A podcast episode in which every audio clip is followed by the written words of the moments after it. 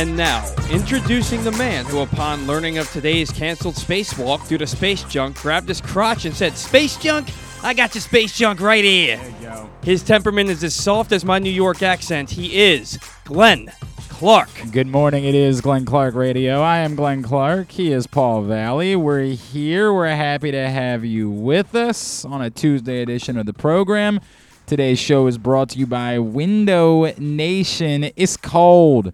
It's just, just cold. I don't know what else there is to say. Cold weather's arrived, and that means one thing higher energy bills. But the good news is that Window Nation is here to help for December only. Get a house of windows for only $99 a month. That's basically a cup of coffee per day.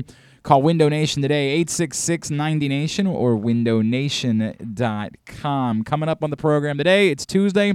So Patrick Stevens is going to join us. We will uh, talk a little bit about uh, Maryland's trip down to the Bahamas win over Richmond, lost to Louisville, plus a huge win for UMBC as they went on the road over the weekend and beat Pitt, uh, the second ACC program that they've defeated in recent memory. I'm sure you might uh, be aware of the other one they got a win over a little while back. So we'll talk to Patrick Stevens about all of that. Also coming up this morning, the great Mike Tirico is going to join us. He was on the call for the. Um, the Ravens' victory on Sunday night over the Browns. We'll get his thoughts on all of it, on the good, the bad, the ugly, the whole deal, as um, the great Mike Tirico will join us a little bit later on in the program. So that's coming up on the show today. I got a bunch of stuff that I want to get to. Paul, I am blown away. First of all, I, I I'm remit. I utterly, I'm so sorry. Yesterday, uh, no point during the show did I wish all of our friends a happy Hanukkah, and I apologize profusely for this. And I'm very bad at this, right? Like, uh, my buddy Gary Stein called me unrelated yesterday, and I remembered. I was like, oh, right, I need to wish Gary a happy Hanukkah. But I was texting with Stan the Fan. Utterly forgot to wish Stan the Fan a happy Hanukkah. Uh, Ken Zales called me this morning on an unrelated topic. Utterly forgot. I'm very bad at this. I'm very bad. I am very sorry. I am so sorry. And I love Hanukkah. I had uh, once upon a time a former intern who. Um, I, I think I actually weaseled my way into an invite for Hanukkah dinner, if I remember correctly, was the way that it worked. Like I think we were just talking on the air one day, and I was like, it was the it was a year in which Hanukkah was happening before Thanksgiving, which is, is very like it seems early this year. It was whatever year this was, it was very early, and I was just like. I was like, what's Hanukkah dinner all about? And he's like, well, brisket and latkes. I'm like, that sounds pretty good. I'm like, why wouldn't you invite me? And he's like, do you want to be invited? I'm like, I don't know, maybe, yeah, I might want to be invited. Is there something wrong with that? And so he invited me. And um, uh, Max, who I, I love, great kid, uh, he and his mom and, and her family had us over, and it was we had a lovely time at Hanukkah dinner. I love, I'm all in. I'm all in any festive gathering for food. I want to make that very clear. I will always be supportive of such an event. But a very happy Hanukkah to uh, all of our friends uh, who are celebrating, and my apologies for not mentioning it yesterday. Um, with that in mind, I am blown away by the reaction to the news that Brian Kelly is leaving Notre Dame. And it, it's delicious to me. Like, I have to acknowledge that. It is utterly delicious to me. And part of the reason why I like it is because I am for breaking down the foundations of anything in the world of sports where people believe that they are better than someone else because of their sports related identity. I am all for the evening and the leveling of the playing field. I hate the notion that that anyone finds an identity within the world of sports, which is so trivial in in in the in the realities of the world and thinks that makes them a better person. There are genuinely people that because they root for Notre Dame football, they are angry today because they believe this type of thing. This can happen at other places. This doesn't happen at Notre Dame. Notre Dame is way too important. Notre Dame is way too significant for something like this to happen at Notre Dame. If it wants to happen at Oklahoma, that's one thing. Wants to happen at you know Texas Tech, yeah, it's, it, you, it can happen at any of those places. But at Notre Dame, at holier than thou Notre Dame, this does not happen here. And it makes me so abundantly happy to watch people's foundations come crumbling down and a reminder that none of this S matters. None of it. And I know you might be saying to yourself, Glenn, don't you do sports for a living? I do. And it makes me abundantly happy that we get these reminders that none of this matters. Now, it certainly matters to Brian Kelly. He's going to be making $95 million over the next 10 years. Mm. So that, that matters. But none of this, you are not better than anyone else in the world because you have a loose association with Notre Dame University. Notre Dame is in no ways better or more significant than any other university that exists anywhere else. It's not. The fact that it has been treated that way, and NBC has put the football games on TV, and uh, the Catholic religion has held it up as being this holier than thou thing, does not actually mean crap. And I love when our institutions come crumbling down because it's a reminder all of this is a child's game. All of it is. And I'm glad that Brian Kelly is leaving Notre Dame. Not because I, have gotten over my hatred for Notre Dame. I've gotten over my hatred for just about anything other than Duke, right? Like, I don't hate things. I'm too old for that. I have small children. I have, I have things that actually matter. I, I don't. I again, I am the the spitting image of the person that was the ugly, dumb sports fan for years in my life and needed to get some perspective to understand why none of that actually mattered. And children provided that perspective for me, and I'm grateful that they did because it is completely, you, you cannot pretend to me that this stuff actually matters more than it does. There is, if you're angry today about Brian Kelly leaving for LSU, you have a problem, seek help. None of this matters. None of it does. No one is being mistreated. Oh, these poor these poor kids at Notre Dame. They believe that they had their coach. It just happened at Oklahoma the day before. Were you yelling and screaming and ranting and raving?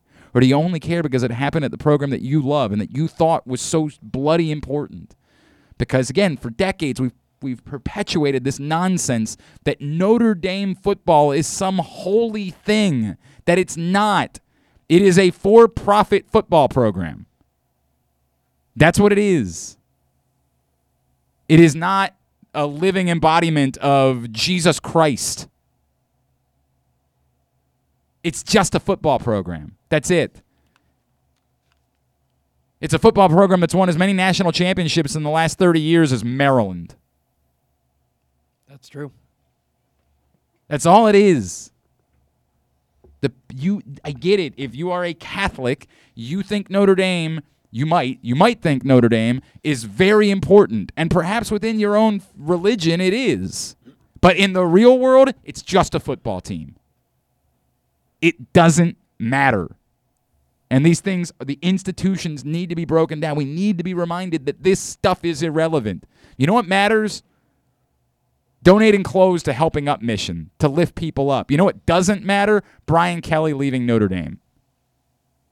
I guess if you like LSU, it, it, matters to you. You're happy about it, right? Like you think that you, I mean, maybe you think you got a good coach. I think Brian Kelly's a decent coach. I, it's very difficult to tell, right? There's so many inherent advantages to being the Notre Dame coach that I don't really know how good someone is as a coach because they had mild success.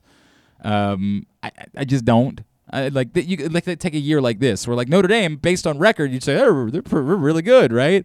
But they didn't beat anybody. They didn't win a game that mattered.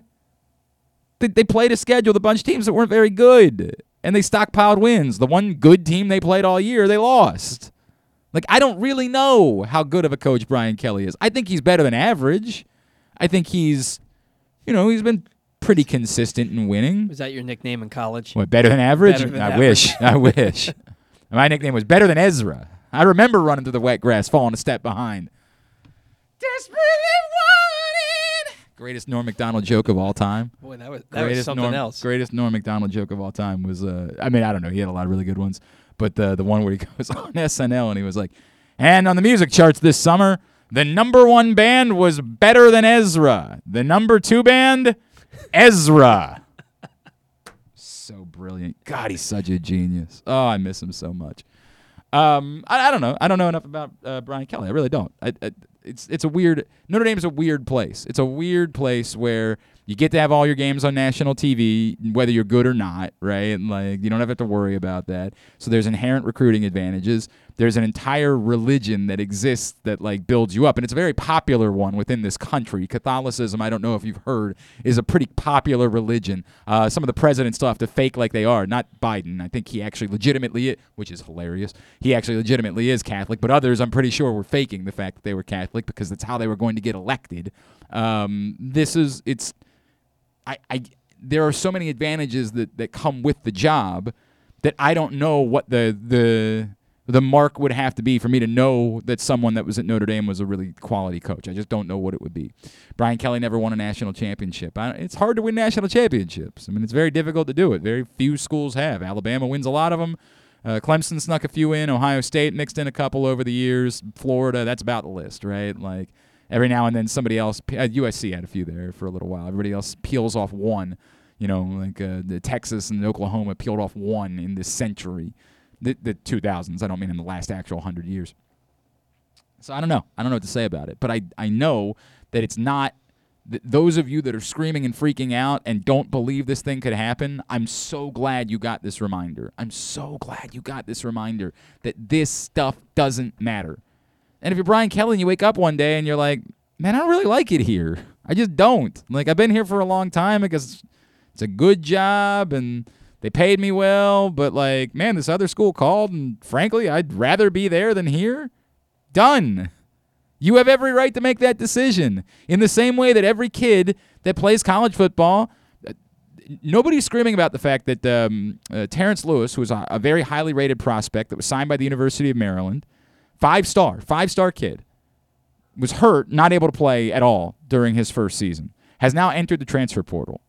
So Maryland spent an entire year trying to help the kid uh, recover from an injury, and he was taken care of and, and all that. Nobody's screaming about the fact that he's just going to get up and walk out, and they shouldn't be because this is the way it should work. Th- This is this is not a place. Somebody would say the coaches do have contracts. Well, so write the contract so the coaches can't leave if that's what you want. If you want to write a contract that way right now, if you want, if you're LSU and you want to hire away Brian Kelly, and you're worried about Brian Kelly deciding in three years he's not happy there and he wants to leave somewhere else, then make a contract that's impossible for him to break. You obviously don't really want to do that because it might make it more difficult for you to break that contract should it not pan out. But this is the nature of the world. If I get a better offer somewhere tomorrow to go do, I'm going to say, Paul, I love you, but sorry, it's over. It's, it's he's going to do the same to me. This is the way that it works. I mean, some exceptions, obviously. Like we're not, you don't go out of your way to screw somebody, but like this is this is the way the world works. You have a great job, right? Like if you, Joe Joe Johnson, sitting at home, you have a job. It's, it's fine. You're happy there. Whatever it is that you do, you're a taxidermist. Some other taxidermy company comes along and says, "We want to offer you a different job." Okay, well, talk to me. What what would it pay more? Yeah, pay a little bit more. Okay, and there's some interesting benefits involved. Right, I think I'm going to leave for that taxidermy job. That's the way it goes. There's something to scream about about that. And the notion that it can't happen to Notre Dame is a fallacy. And I'm so glad that it happened to Notre Dame as a reminder that it couldn't happen to Oklahoma. I'm glad it happens to these places as a reminder that none of this matters. Let the kids leave. Let the kids go wherever they want to go. Let the coaches go where they want to go. All this this holier this this moral high ground stuff that we want to try to find. Well, he was he looked in these kids' eyes and said, "I'm going to be your coach for 4 years." Okay? And if the school had fired him, what would have happened? Not that I'm suggesting that Notre Dame would have fired Brian Kelly. They certainly wouldn't have. But stop. Get a hold of yourself. This isn't as important as you're making it out to be. This isn't a, a, a traitor of the country or of the state. Get get a grip. I don't really understand. I don't. I don't know why Brian Kelly would rather be at LSU than Notre Dame. I don't know if he just thinks you can't win a national championship at Notre Dame because they're not in the conference, and it makes it extremely difficult to win a national championship. I've thought. I've had that thought myself. It's very difficult. Although they got a, they got gifted into a national championship game a few years ago that they had no business being in. They got their asses handed to them by Alabama because they clearly were not the second best team in the country. They were just able to take advantage of a of a of a soft schedule. When you when you handpick the games that you're going to play, you have to count on those teams being good to help you. And like USC for years was good, and that was a good game for Notre Dame to play. But USC has been bad in recent years.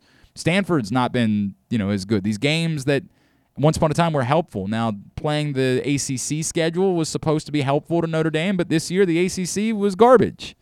Was was terrible. So playing an ACC schedule didn't help them whatsoever. I don't know if joining the ACC will help them.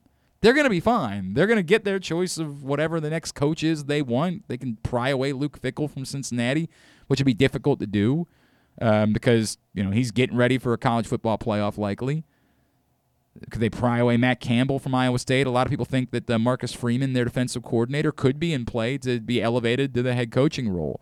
I know a lot of people are like, well, they could end up into the playoff. Probably not. Like it's it's not impossible, but probably not. With them not having another game to play and other teams having games to play, like if Oklahoma State wins against Baylor this weekend, they would almost certainly jump Notre Dame um, in the college football playoff rankings. I, the only reason why Notre Dame would get into the college football playoff would be because there was conspiracy to get Notre Dame into the college football playoff. That's the only re like if they got in, it would be proof that the system was a fraud. So could they get in? Yeah, because maybe the system purely is a fraud, right? Like that's totally possible. You might be right about that. Um, and so it's weird. And if the problem that people have is the timing of all of this, I've talked about this before with like college with with NFL coaching jobs. It is very weird for there to be NFL teams preparing for the most important games of their their season, the most important games of their lives in some instances, while their top assistant coaches are distracted and have their mind elsewhere interviewing for jobs. It's always been very weird to me. And if you want to say this is very weird too, I don't disagree with that. I don't know how you fix it. The schools all want to have coaches in place for this early recruiting period. It's, it's important to them by the time they get to the signing day that they have coaches in place and that those coaches can walk in like that, that for LSU and the kids that have been recruited by Ed Orgeron for Brian Kelly to be able to walk in and try to, to keep those kids around. It's a very difficult I don't know what the answer is, but is it super weird that coaches that still have games to play are interviewing or taking other jobs, yeah, it's a weird bit. It's definitely a weird bit for the sport as a whole. And and would be far weirder if you're Luke Fickell and you have a chance to win a national championship and Notre Dame comes calling. I don't know what you do. I mean, I really don't. I have no clue what you do in that circumstance because it might be your only chance to get the Notre Dame job. They might do the bit. Uh, I just watched uh, King Richard, the uh, the Richard Williams, Serena Williams, Venus Williams movie, and they, they there was a scene in there where the guy from Nike puts a contract in front of a 14 year old Venus Williams and is like, yeah, but this contract is good for tonight only. It disappears. Like if they if Notre Dame does that bit with Luke Fickell this week and says, look, you can take the job or not, but if you don't take it, we're we're the contract's going away. We're gonna go hire somebody else because we're not sitting around and waiting. What do you do? Your team's getting ready to play for a national championship potentially. I mean, we all know it's very unlikely. We all know the most likely scenario is Cincinnati gets into the playoff and gets their ass handed to them in the semifinals, but they're still there. I mean, they're they're still in it. They still have a shot. They're one of the four teams in the country that would. Do you just bail on your team to take the Notre Dame job? And if you don't, do you regret it because by the time your team has played, everybody's likely to have hired their coach. It's a super weird spot to be in, man. And it's a super weird way to go about doing business. I, I can't argue with that's the only part of this I can't argue with. I'm totally fine with Brian Kelly leaving and this nonsense about this doesn't happen at Notre Dame. Get get a life. But you want to say the system is weird at all levels of football where the most important games are being played at the same time as those coaches are being poached for other jobs is weird. There used to be a rule that like during the World Series, you, baseball teams couldn't hire their manager. Somebody somebody didn't do that. Somebody hired a manager during the World Series this year. I don't remember who it was and I don't know what Major League Baseball. There used to be like a you don't do yeah. this type of rule. But it's it's not it's less common for baseball teams to be specifically hiring like the bench coaches of the teams that are left in the playoffs or something along those lines. I It's all very weird. It's all that that part of it. I'm with you. It's it's very weird. But I'm glad. I'm glad that those of you that think that Notre Dame is so scary important got that reminder. I am very happy about that. Ooh, those Navy uniforms look sharp for the Army game. Thank you, Brian Powell. Appreciate that. I mean, everybody, Army and Navy always wear very sharp uniforms for the Army Navy game, but these ones, uh, Army put theirs out yesterday, and Navy just put theirs out today. Navy's look, they're doing uh, like a Top Gun almost type of bit. It, it's it's quite good. Looks quite good.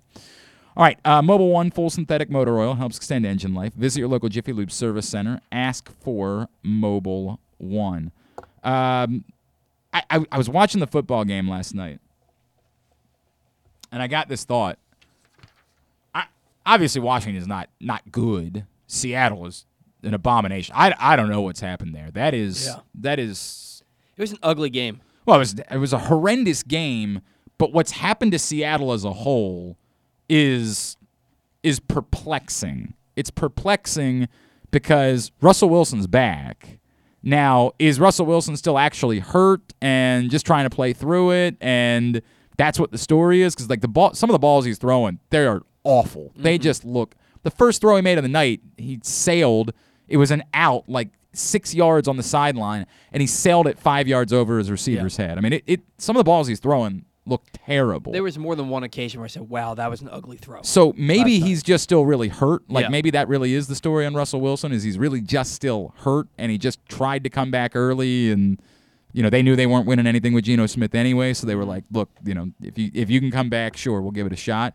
But it's it's an abomination right now, and it really is to the point where like, are they going to fire Pete Carroll at the end of the season, or will he? decide it's time to retire at the end of the year. There have been some that had suggested that maybe he tries to, you know, slink his way back in and take a college job at some point. You know, he's at an advanced age. I don't really know if that's smart, but Nick Saban's at an advanced age too, as my friend uh, uh, Sarita Hubbard pointed out last night on Twitter.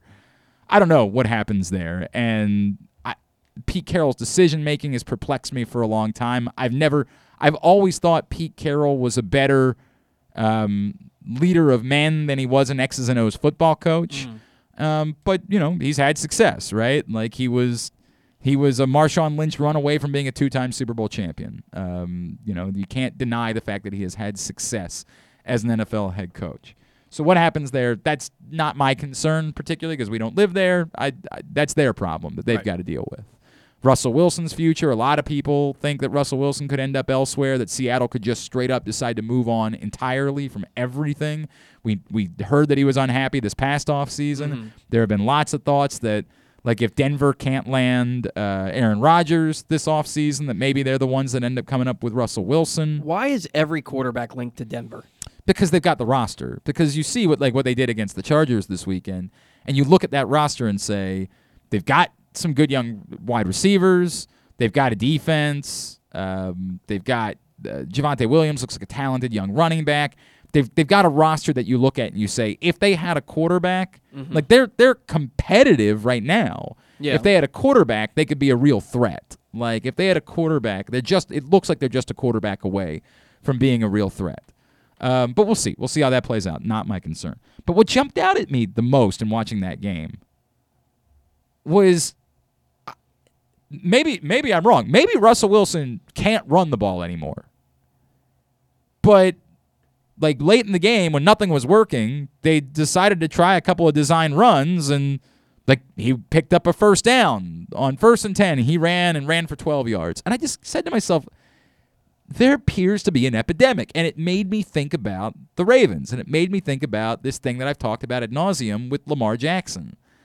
And I don't understand what has happened where all NFL teams have gotten together and said, remember how we all figured out that quarterbacks running could be a bit of a cheat code? Let's make sure we don't do that anymore. Let's all get together and prevent quarterbacks from running.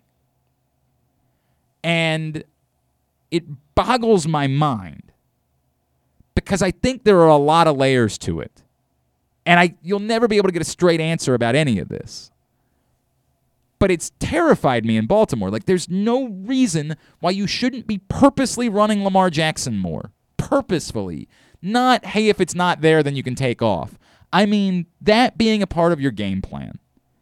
And I have wondered since last season if Lamar Jackson and his camp heard all of the idiots around the country saying, well, we're not really sure if he can. He's actually a quarterback. He's more just a running back that uh, lines up under center.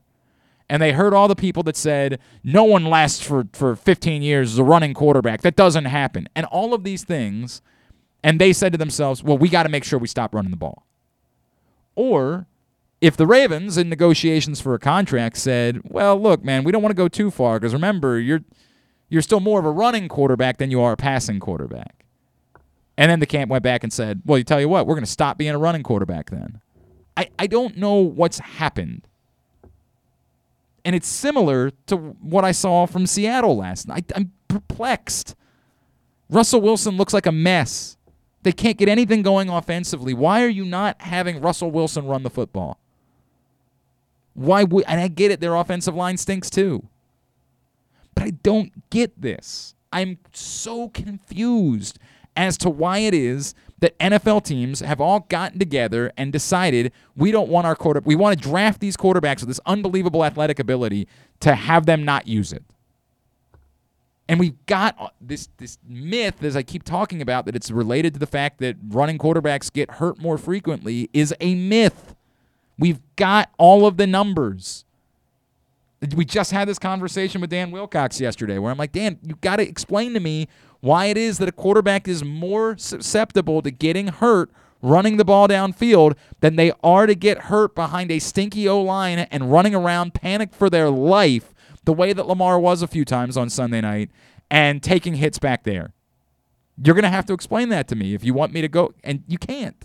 You of course can't explain that because you're not you're not at greater risk of getting hurt running in the open field than you are in in, in the backfield. In fact, simple logic would suggest you're at less risk because you have more vision when you're in the open field of where that hit might be coming from and what you can do to elude it. Whereas if you're bottled up in the backfield and the tackles are over here and you can't escape that area, you're almost certainly going to end up taking a hit.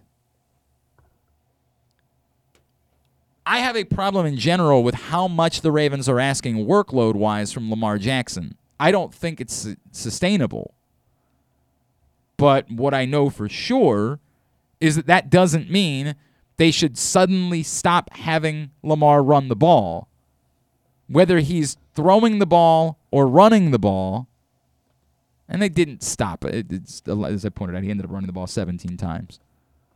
Whether he's throwing the ball or running the ball, he's susceptible to taking a hit on the play no matter what. But what I know is when he's running the ball, he's one of the most dynamic humans on the face of the planet. He has a skill set that is unparalleled. He is one of one. As a passer, he's good. At times, very good. On Sunday night, he obviously was not very good. But as a runner, he is literally unmatched. I don't get it. I don't understand what has happened. And it feels like it's just an old school way of thinking that has crept into football. That all of the nonsense that is spewed on daily talk shows or on Twitter has had impact in some way. I'm not saying the Baltimore Ravens got together, watched the Skip Bayless program, and said, well, we got to stop running, having Lamar Jackson run the ball. I'm saying more along the lines of this concept has become so accepted, it has permeated so much that they said, well, maybe we, we lowball Lamar's camp a little bit just because we remind him, hey, a lot of what you're doing is as a runner. And that's not thought of as valuable as being a great passer. So maybe we, we do that. And that that has impacted decision making.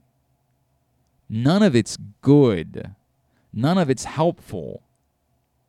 Limiting these players and their skill sets is insane. I made the comparison yesterday. Steph Curry is a really good mid range jump shooter, right? He's very good at it. But you would never tell Steph Curry, only shoot your mid range jumper. Stop shooting threes. Or don't shoot threes as much. It's weird. For me, it's it's got to be the fear. The, the offensive line is so bad, and so bad in Seattle too. That's got to be what it is. Because uh, for me, I, I see them give the like let, let Lamar take the ball in a quarterback draw, and he's running into defenders right at the line of scrimmage. But- he's got nothing there. But how is that any different than having him hanging out in the backfield the other night when he's just chucking the ball up to Mark Andrews and hoping for the best because he's about to get murdered? The offensive line thing, I get it, it's a problem in both places.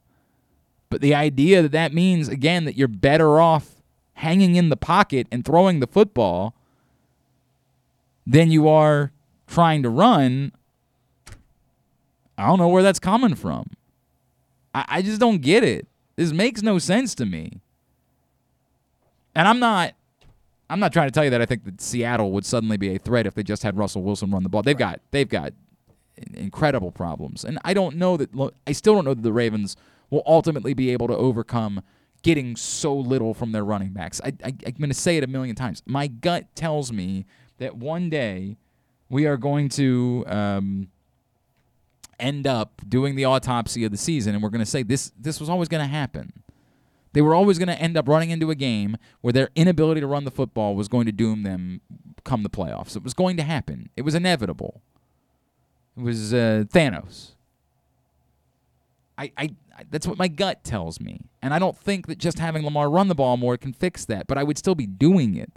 It would still be something that I would be doing to take advantage of the skill set that you have. Um, there was a point that w- last year when I was watching and I kept watching because Lamar kind of I don't want to say he struggled running the ball at the beginning of the year, but their running their running attack wasn't what it was the second half in the first half of the season last year. Sure. And there was a point where I watched Lamar and they had all these quarterback design runs and he wasn't getting very much. But then when the play would break down, Well, some, he, and some of that was the fact that the teams were putting, and we talked about this a lot too, is that they are more willing to put, they do the Chargers bit from years ago, put more fast players on the field, line up more safeties as linebackers, do do the thing that you're supposed to do facing Lamar Jackson as a runner. And some of that has, there's there's no doubt that has had an impact on what the Ravens can do with Lamar Jackson Right. as a runner. But but I watch him and his best runs come when the play breaks down and he takes off. The problem that that I saw with Lamar that stopped happening in the second half last year is a problem I think that we're having this year. And that's not to say that he's having a bad year. I watch him and I think he's trying to do too much. He's think he needs to just go out there and, and play. In, in my in my humble opinion, just go out there and play your game, and he's going to get better running the football, and it's going to look a lot better. Not that he's having a, tr- a hard time, but I don't think we're going to have these complaints if he just stops pressing. It just looks to me like he's out there pressing. Maybe. I mean, maybe. I, I don't. I, certainly, look. There's no doubt that it, pre- it appears to be pressing as a whole, but I, I, I don't know what changes that, right? Like I think that's what comes when you don't trust your offensive line and you can't mm-hmm. get any run games. So if you can't do those things, I don't. I don't know how you're changing it, right? Right. Like I just don't. Now a lot of people would say, well, you still need better play designs. You still need to get the ball out. There's there's other things that you can do in play calling that can be more beneficial given your circumstances. And and my answer is always the same. Maybe, maybe there might be still some more things the Ravens can do play calling wise to acknowledge the issues that they have and and try to work through them in a better way. But the teams that you're playing against would also expect that, right? Mhm. Like it's it's it's a very difficult situation to be in. It's a very difficult thing to overcome to be this incapable up front and running the ball. Um, but it, it's it's weird. It seems to be an entire NFL thing that you just, eh, we just really don't want you to run. We really don't want you to do that, and it doesn't make any sense to me. Also, uh, Washington's so perfectly mediocre for the 2021 NFL season. They're not good. They're but they're sitting in a playoff spot right now in the NFC. They're not they're not a good team. They're they're not dynamic in any way. They're just perfectly mediocre in a year with such mediocrity. Just be mediocre enough and you might be able to sneak your way in somehow.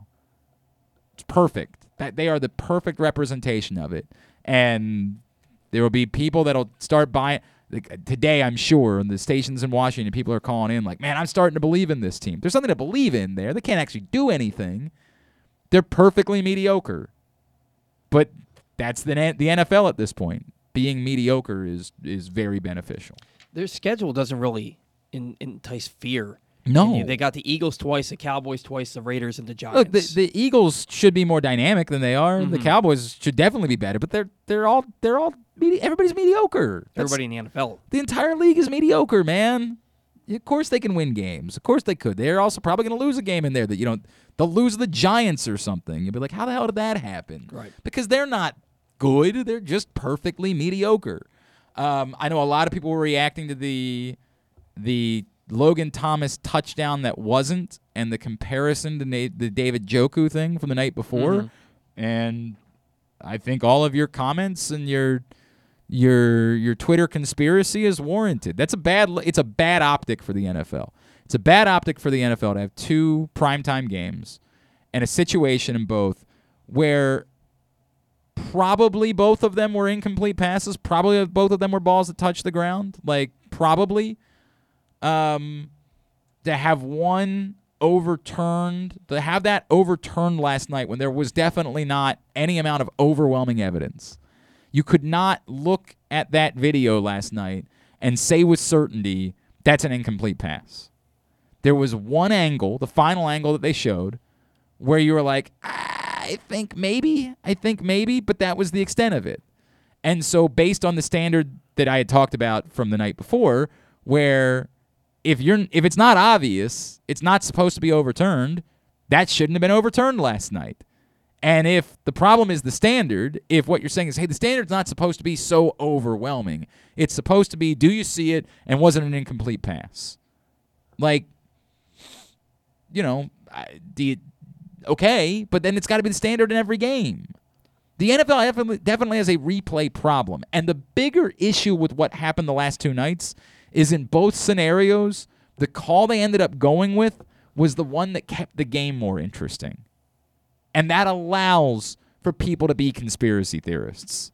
That allows for people to say, huh. The other night, you, you kept that as a touchdown, and that allowed the Browns to be closer. And then last night, you overturned the touchdown, which allowed it to still be a game for Seattle to go down and try to score. Huh. On Sunday night, I had I had quite a few sodas in me at this point. Mm. When, when ah, you're a man who enjoyed a few sodas. Yeah, w- um, when the t- when the touchdown that was or wasn't occurred with Njoku, and I tweeted out in my soda enraged Right. Stupor. get, those boys get that syrup in them. um, yeah. I tweeted out, "Tell me the league is run by Vegas without telling me the league is run by All Vegas." right, well, that's a bit over the top. Yes. That's, yeah, well, yeah, soda's talking. I wouldn't say it. I wouldn't have said it without soda. Right. Um, but I'm sitting there, and the the, the, the line was three and a half, and that kept it a three point game. okay. I mean, that is that is a hell of a conspiracy that you're tossing out there. Uh, the, the, the game, I don't know if you heard, it ended up being a six point game. So Yeah, like, yeah. if they were trying to throw it, they did a terrible job. They Right. did a really awful job. I don't know if anybody's watched the the Arizona State basketball uh, documentary. There was a, a famous uh, point shaving uh, scandal years ago in like the mid 1990s surrounding Arizona State basketball and a player named Hedake Smith. And Well, Hedake Smith. his name was Stevin, but like he went by Hedake. Oh. Whole- whatever. The point is, there was a very famous story. of This is the most famous actual point shaving scandal that's existed, right? And and because I was very young at the time, I was like 11 years old. I, I've always thought of this as being this over the top, like unbelievable thing that occurred. The truth is, it happened in two games. Like it was, th- there were two games in which Arizona State would have won anyway, but the guy made sure to throw the ball away a couple times so that they didn't cover the number. Mm-hmm. Like it didn't actually change the outcome of a game. It just he manipulated the line essentially by having your point guard throw the ball away a few times late in the game. They they literally attempted to do it for another game and and he got scared and he wouldn't do it any longer and they mm-hmm. covered and so that's how the whole thing came you know crumbling down. They did it Netflix did a documentary about it called Bad Sport if you haven't watched it yet. They they, they got a series called Bad Sport and the mm. first episode is about the uh, the Arizona State point shaving scandal. I always say this whenever people try to go down this route. What you're talking about requires such a level of conspiracy that it is essentially impossible.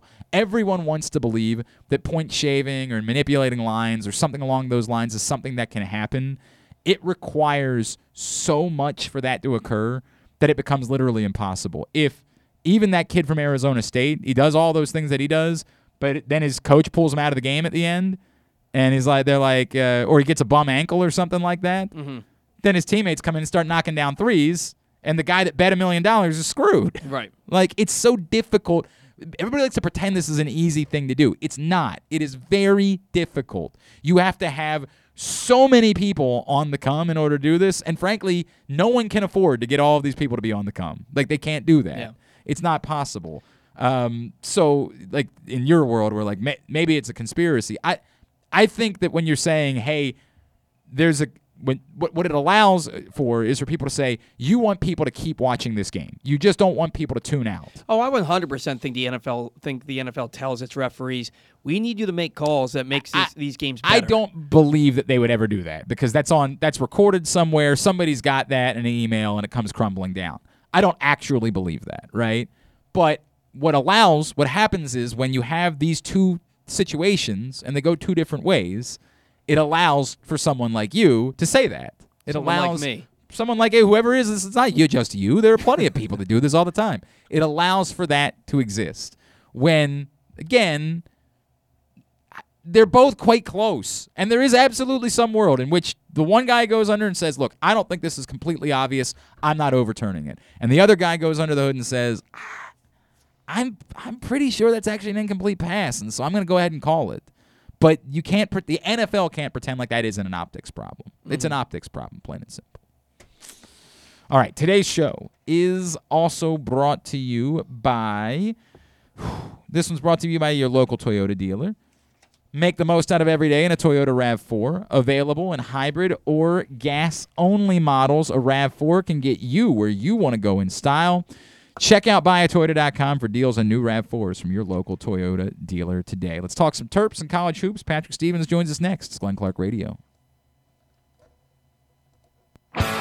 The all new FanDuel Sportsbook is coming soon to Live Casino and Hotel in Hanover. Maryland, this is your chance to win big right in your own backyard. Bet on every sport with self service kiosks and watch all the action from the best seat in the house. Make every moment more at the all new FanDuel Sportsbook at Live Casino and Hotel in Hanover. Please play responsibly. Gambling problem? Please call 1 800 Gambler or visit mdgamblinghelp.org. Need to hone your computer skills to boost your career? Or maybe you want an IT certification? CCBC Continuing Education has the courses and programs you need for a career in the computer field. And it's all tuition free. From the basics to specialized training, we have the classes you need from hardware to programming to cybersecurity and so much more. It's your choice. It's your career. Call 443 840 4700 or visit ccbcmd.edu slash computer training.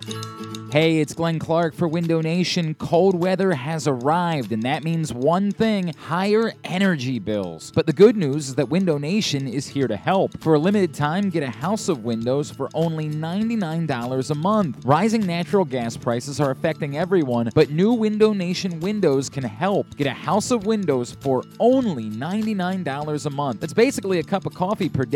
Call Window Nation today at 866 90 Nation or go online at windownation.com. This incredible deal is only good through the end of December. Tell them Glenn Clark sent you.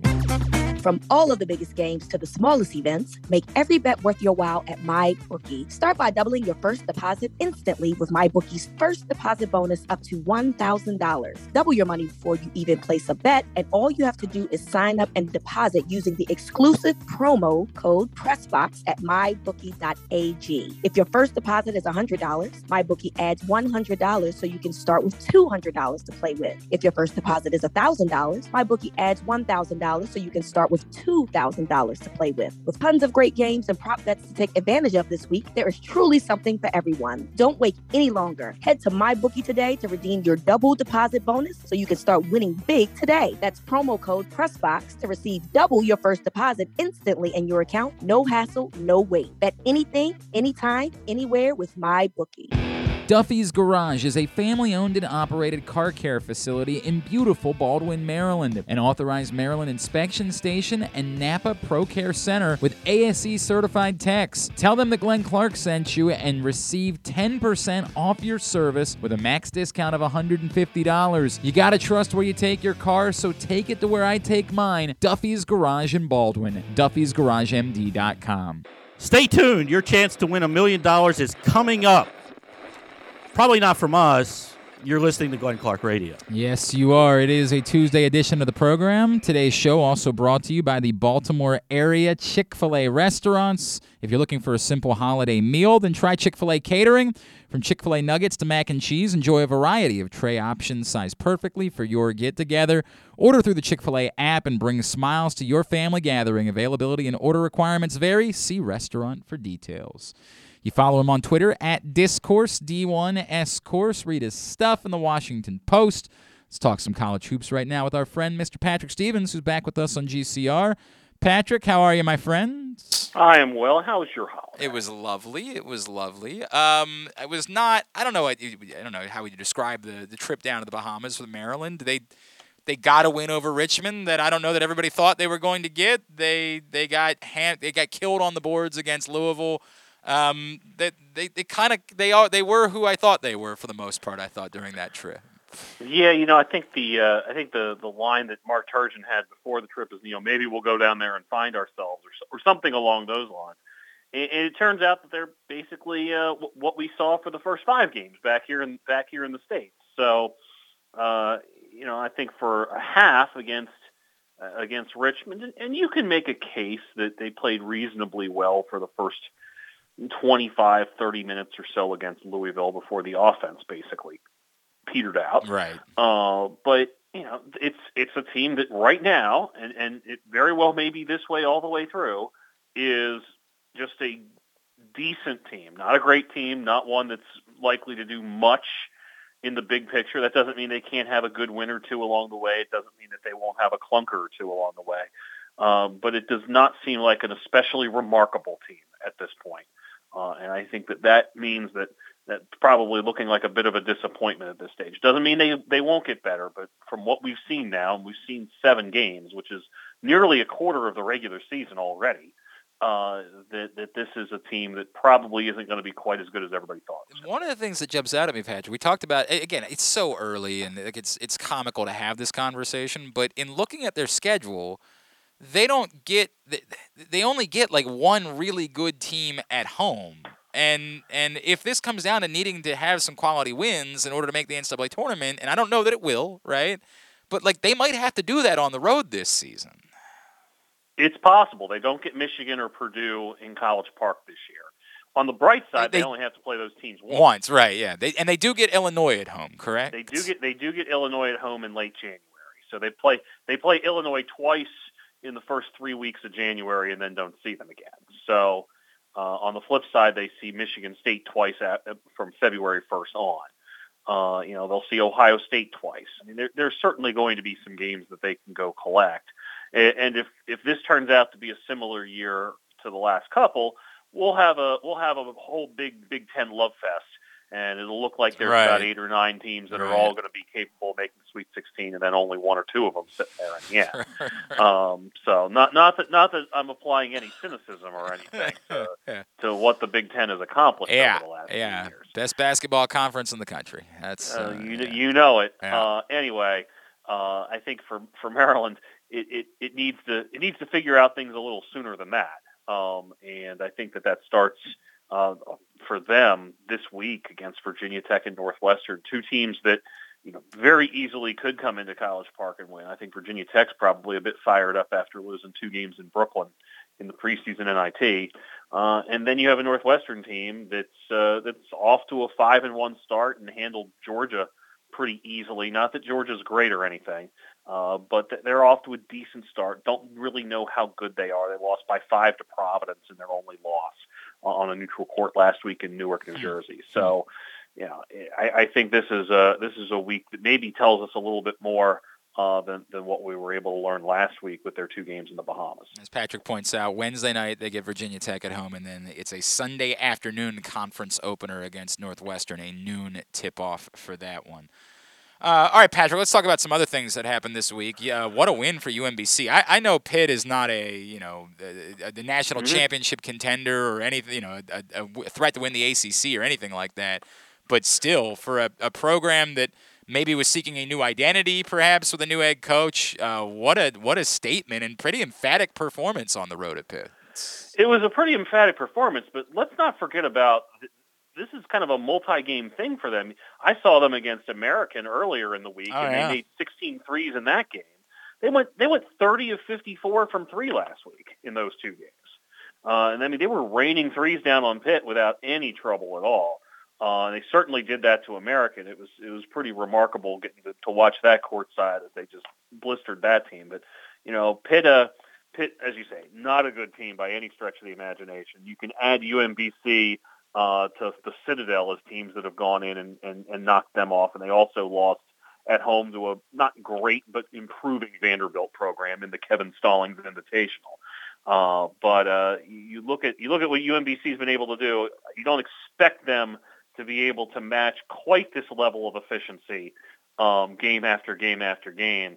Uh, but it should be noted that it, it is a promising sign for them uh, that they have been able to to do as much as they have already this season uh, under Jim Ferry.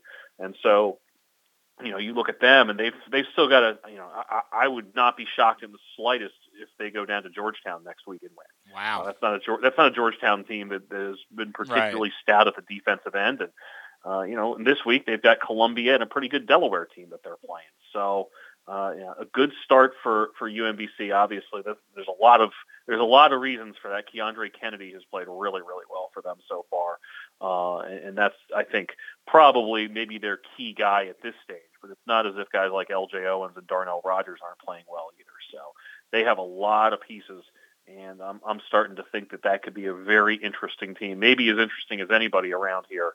Uh, once we get into uh, once we get into late February and early March. Uh, we're talking with Patrick Stevens, of course, our college hoops guru. He's with us on Glenn Clark Radio. Um, Patrick, what jumped out at me, I, I watched a, a little bit of both of Towson's games out Mhm. in Las Vegas, and I thought they played well against San Francisco. Obviously, they beat New Mexico. And again, I, I'm not going to pretend like I know a lot about these programs, but they, they certainly seem like the caliber of programs that Towson competing with or beating is a positive sign. It's I, I thought it was a great week for Towson. I mean, you start with the victory over Penn at home. Basically, uh, you know, Cam Holden just had Yeah. about as ridiculous a line as you're going to find in that game. I think it was what was it? It was uh, it was 20 points, 19 rebounds, and eight assists. The last college player to do that at the D1 level was Norris Cole Wow. at Cleveland Wow. State like 10 years or so ago. So that was uh, that was neat getting to see him for the first time. Uh, that is an interesting piece that that Pat Skerry had, and he was not afraid to make the comparison of all comparisons after the game. It's like we haven't had a guy that does stuff like that since Jerrelle Benimon. Hmm. Hmm. And so that that's something that stands out uh, to me. You know, you mentioned the San Francisco game. That's a really good San Francisco team. And if you think back to last year, they played San Francisco basically on the exact same spot on the calendar, uh, and they got beat by 11, and they they weren't particularly effective in that game. I thought in this one, even though the margin was 10, you know, you just kind of kept watching San Francisco do a lot of things right. And there was Towson hanging around. Oh, it's a six-point game. Oh, it's a five-point game. Uh, and so I thought that was good And to turn around the next night and, and to be able to handle New Mexico the way they did. I don't think that's a great New Mexico team, but it, that's the second time in a week that they kind of handled business against a vulnerable team. That was a Penn team earlier in the week that was playing for the fourth time in six days and looked looked like it. Uh, and then a New Mexico team that's in a bit of a rebuild right now. So Towson's alternated wins and losses so far, uh, and so they're four and three. But but I, I think there's a lot to like there too. And you know, you mentioned you know Terry Nolan a lot in the preseason. Yeah. You know, you have him, you have Holden. Uh, you've got you've got some good dudes here, and it's also worth pointing out this is a team that hasn't quite been whole because of injuries and other issues. Uh, Antonio Rizzuto, Jason Gibson, and Juwan Gray, none of those guys uh, played last week. And so if, if they can be whole, you know, they'll have a, quite a bit more depth than what they illustrated in, in those three games. Uh, and, and that's a team I, I have to say uh, I'm increasingly liking more and more in what should be a wide open CAA this season. Anything else on the local front from the last week that we need to cover?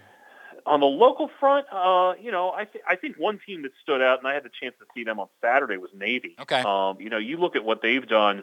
Uh, they've got a four-game winning streak going, and yes, there's a non-D1 in there, but they've given up 33, 66, 40, and 40 Sure. uh, points. I mean, defensively, they are really locked in right now. They they completely messed up Mount St. Mary's on Saturday afternoon. You go back and you look at that Radford victory, 47-33. I mean, you this might be the team that is playing as much to the way that Ed DeChellis wants to play as, as any Navy team he's had. And that includes last year's team that was really good, obviously. I mean, that was a 15 and 3 team Right. that beat Georgetown. You know, these guys already have the victory over Virginia. We mentioned Furman, which should be one of the best teams in the SoCon. Mount St. Mary's on the road, both Furman and Mount St. Mary's and Virginia too, I guess. All of those games on the road. You know, this is a Navy team that, you know, they, they are getting a lot of contributions from a lot of different guys, whether it's John Carter, you know, Greg Summers had a, had a good day, especially at the defensive end. Sean Yoder played well up at the Mount. A lot of guys played well.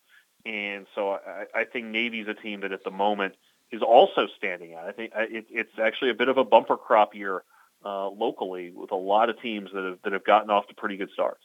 Uh, I am sure that there is someone today who is drastically overreacting to Gonzaga getting a battle from Tarleton State last night.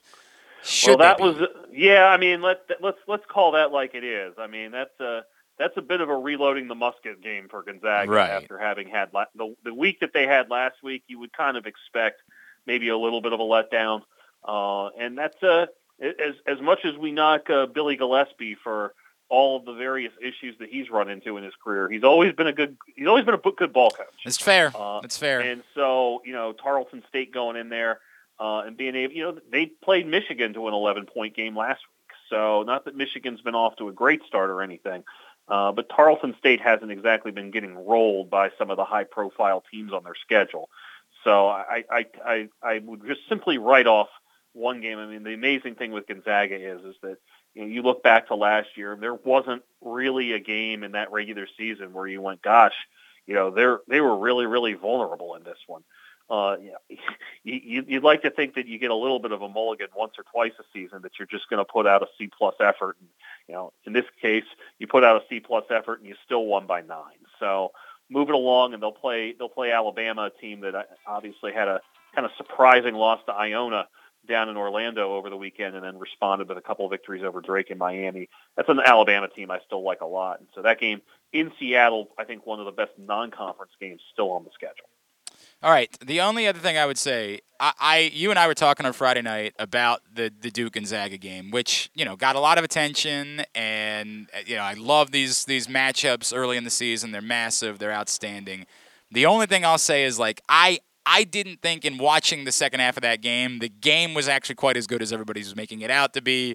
It seemed a little sloppy to me as that game went on, and you know Duke Duke gets a big win. There's no debating that. Like that's a big win that is a statement for Duke and a reminder they're they're not, they're probably not going to be the Duke of a season ago.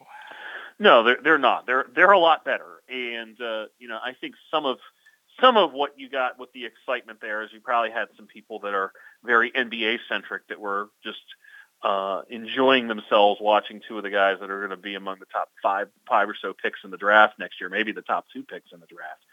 I, I think the one thing that stood out to me is you could say you could say that the second half was sloppy, and it was. I mean, there, there were it was not as good as as well as the first half was played. I, I don't think there's any question about that. But I think the thing to be excited about is you saw glimpses of how good both of those teams could be. Sure. And the thought that, you know, if they stay on track, that those are the sorts of teams that, that could be playing meaningful games in March and early April. Uh, that, that's something to be excited about as a, as a possibility for down the road. I say that and, and watch, they both lose in the Sweet 16 or Right, something right, this year. right, and right. and it, it, those are not quite, they don't, the potential isn't quite realized. But I do think that the thing I took away is that both of those teams played at a decent level already in November. Uh, and there's a chance, especially given how well coached both of those programs are, uh, that they'll be a lot better uh, come March and, and maybe even with a rematch somewhere down the road. All right, it's time for our game. Can Patrick Stevens name all of the MLB teams that this player played for? Uh, my five-team guy is actually a six-team guy, and again, as I said, all the five-team guys they're difficult at this point. There's no getting around that. We are running low on that list. A two-time All-Star, once finished third in Cy Young voting. Six teams for Brad Penny. Brad Penny. Okay. Well, Brad Penny was definitely a Florida Marlin, He most certainly was. and Brad Penny was definitely an LA Dodger. For five years, he was. And after that, it gets a little dicey. It does get Brad dicey. There's one other multi-year stop and one other one that I remember well. Okay, I feel like Brad Penny was a Diamondback at one point. Not a Diamondback. No. Really? Yeah. Okay. Yeah, this this one might this Might- one this- might be yeah. this one might be. Uh, Yeah. I might have gotten more than I bargained for here. I'm, I'm telling you, I'm admitting that a lot of these guys that are left on the five team list are for you and I sitting over at Coppin State one night to go through off the air because, like, I'm I'm just not sure that you can name all the teams that any human being. I don't know that Esteban Loaiza could name all of the teams that Esteban Loaiza pitched for in his life. Yeah. Uh, well, I I, th- I think he's wearing. I think he's playing for a team that has horizontal stripes at this point, if I recall right. You might be Um, right. I don't. I don't know. Actually, you might be right about that. Um, was Brad Penny in Cleveland?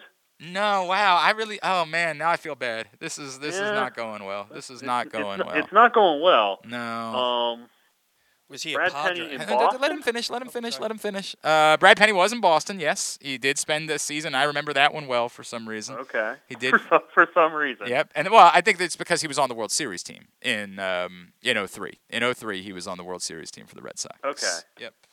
Um, Brad Penny. Elsewhere for Brad Penny. Where else would Brad Penny have been?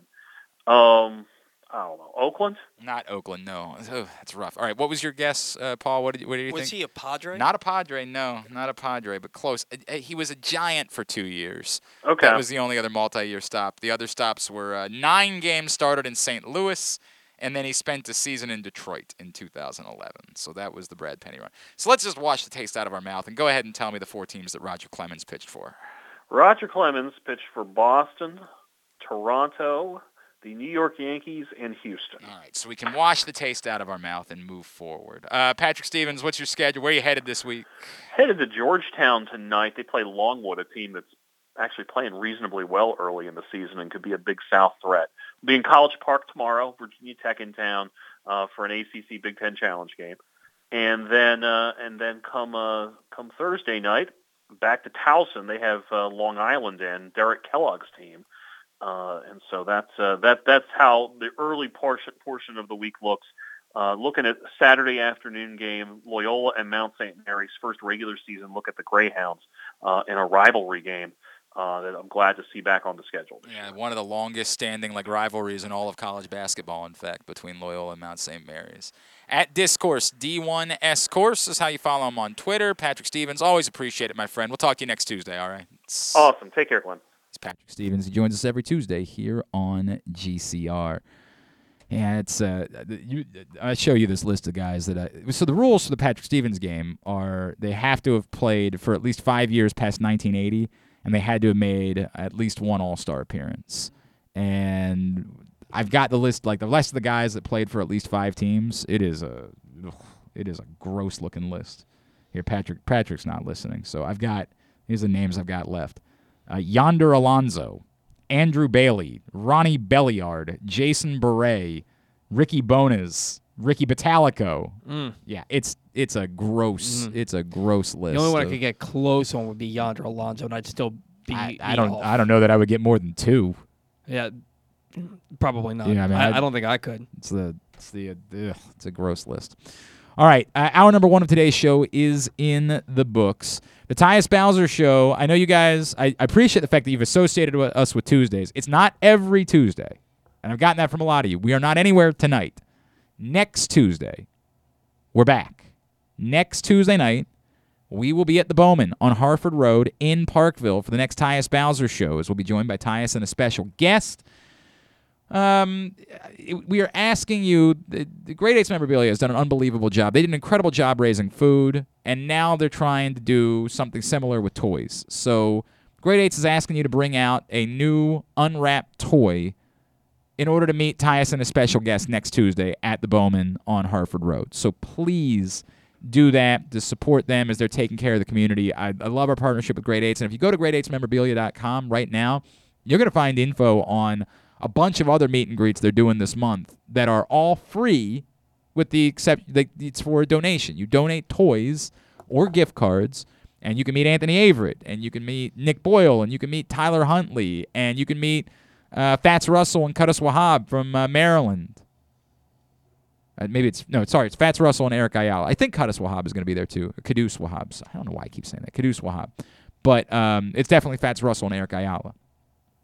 Go to great8smemorabilia.com with the number eight right now and get all the information on those events. But we know for sure Tyus Bowser next Tuesday, December 7th, brought to you by Pressbox, Great 8's Memorabilia, MyBookie, Window Depot Baltimore, WindowDepotBaltimore.com, as well as Duffy's Garage in Baldwin, Duffy'sGarageMD.com.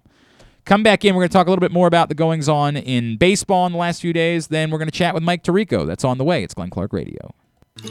Hey, it's Glenn Clark for Window Nation. Cold weather has arrived, and that means one thing higher energy bills. But the good news is that Window Nation is here to help. For a limited time, get a house of windows for only $99 a month. Rising natural gas prices are affecting everyone, but new Window Nation windows can help. Get a house of windows for only $99 a month. That's basically a cup of coffee per day. Call Window Nation today at 866 90 Nation or go online at windownation.com. This incredible deal is only good through the end of December. Tell them Glenn Clark sent you. Duffy's Garage is a family owned and operated car care facility in beautiful Baldwin, Maryland. An authorized Maryland inspection station and Napa Pro Care Center with ASE certified techs. Tell them that Glenn Clark sent you and receive 10% off your service with a max discount of $150. You gotta trust where you take your car, so take it to where I take mine Duffy's Garage in Baldwin. Duffy'sGarageMD.com. That first sip. That first bite. Mmm. Start your day off right with a delicious breakfast at Royal Farms. Choose from a fantastic selection of fresh Royal Farms breakfast sandwiches and top it off with a rich hot cup of the freshest coffee in the world.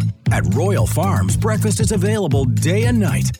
It's the freshest breakfast in the world. Real fresh, real fast. Royal Farms.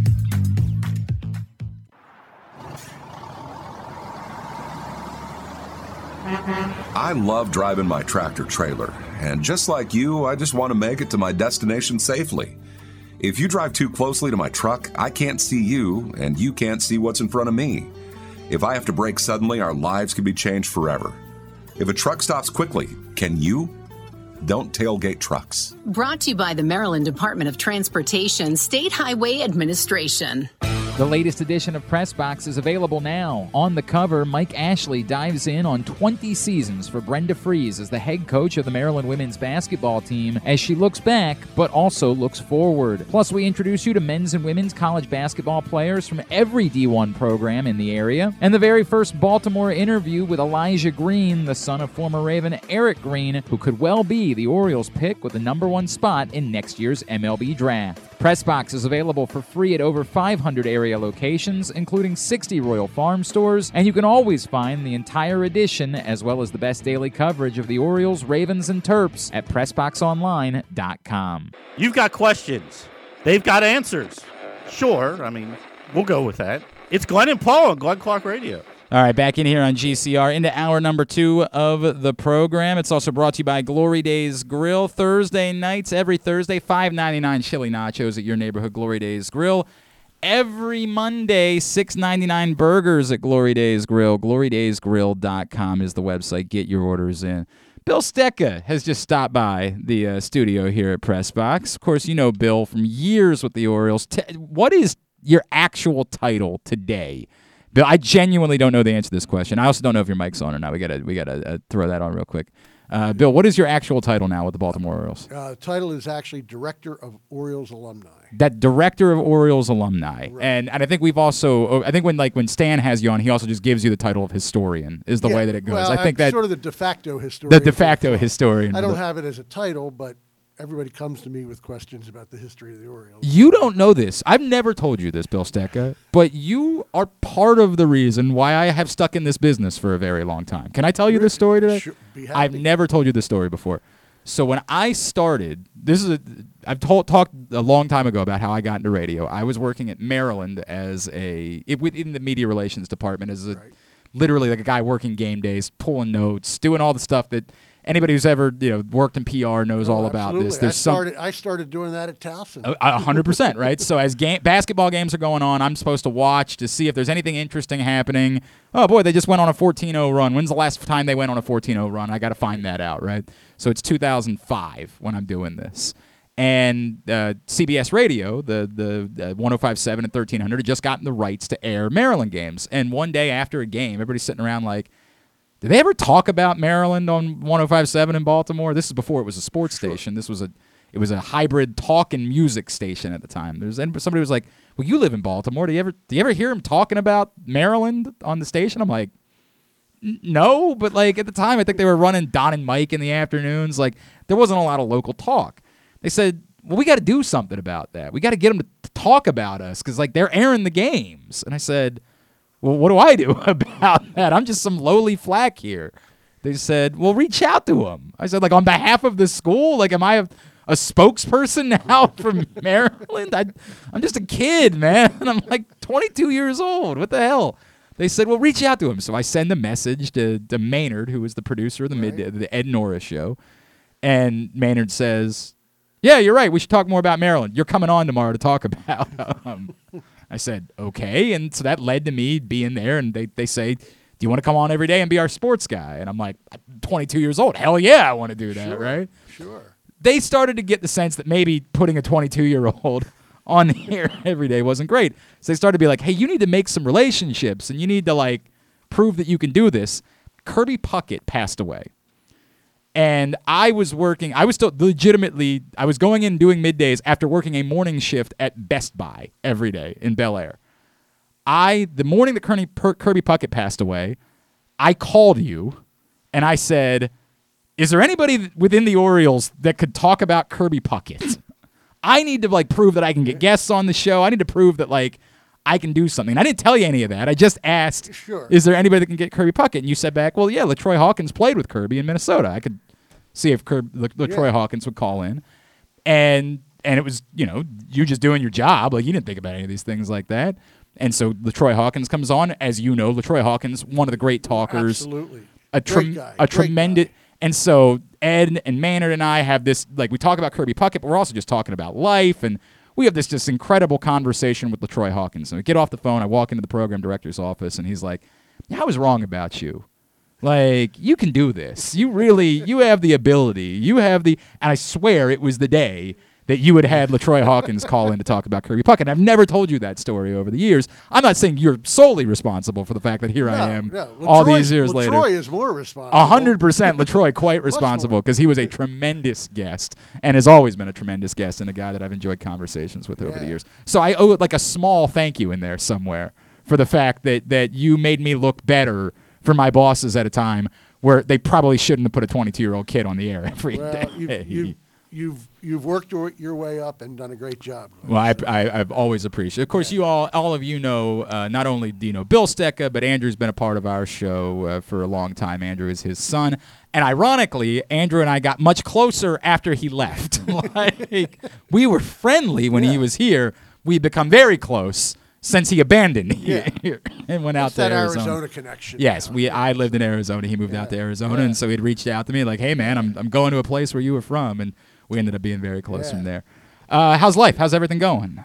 Going well, going well. Just uh, came from a my my annual physical, and everything seems good. I like to hear that. Right. Um, and, I, and I had some coats to drop off for you. this so, is I. I cannot thank you enough for that. Giving Tuesday. I'll have some more next week. I love So- that. It is. We are. Uh, we are uh, putting some more. I'm going to have boxes around town for you guys. I'm picking up the boxes today, so I'll be taking them to places, and I'll be posting pictures on social media of where you'll be able to donate your coats, where you can drop them off in the next couple of weeks as we get them to Helping Up Mission. It means the world to me. I hope you know that. It means the world to me. Uh, everybody making their donations for Helping Up Uh, Mission. just, just very happy that we can contribute and uh, hope to do more. I, I mean, I, I, I really cannot. I cannot put into words what that means to me. And um, and everything's right in the world of the Orioles alumni. Everything Yeah, is. everything's good. You know, um, we're we're starting to get some some uh, companies and and and uh, you know community groups calling for you know to, to have players come out. Um, you know, we haven't done a whole lot the last two years, obviously because of COVID. So It's the reality. um, yep. uh, but it's it's actually it's been picking up a little bit this fall, and uh, hopefully by the spring, knock on wood, we'll be we'll be back to normal with uh, all of our uh, efforts at the ballpark. And hopefully the there will be baseball. Yes, hopefully let's hope that will so. be the Let's case. Yikes. Starting to get a little.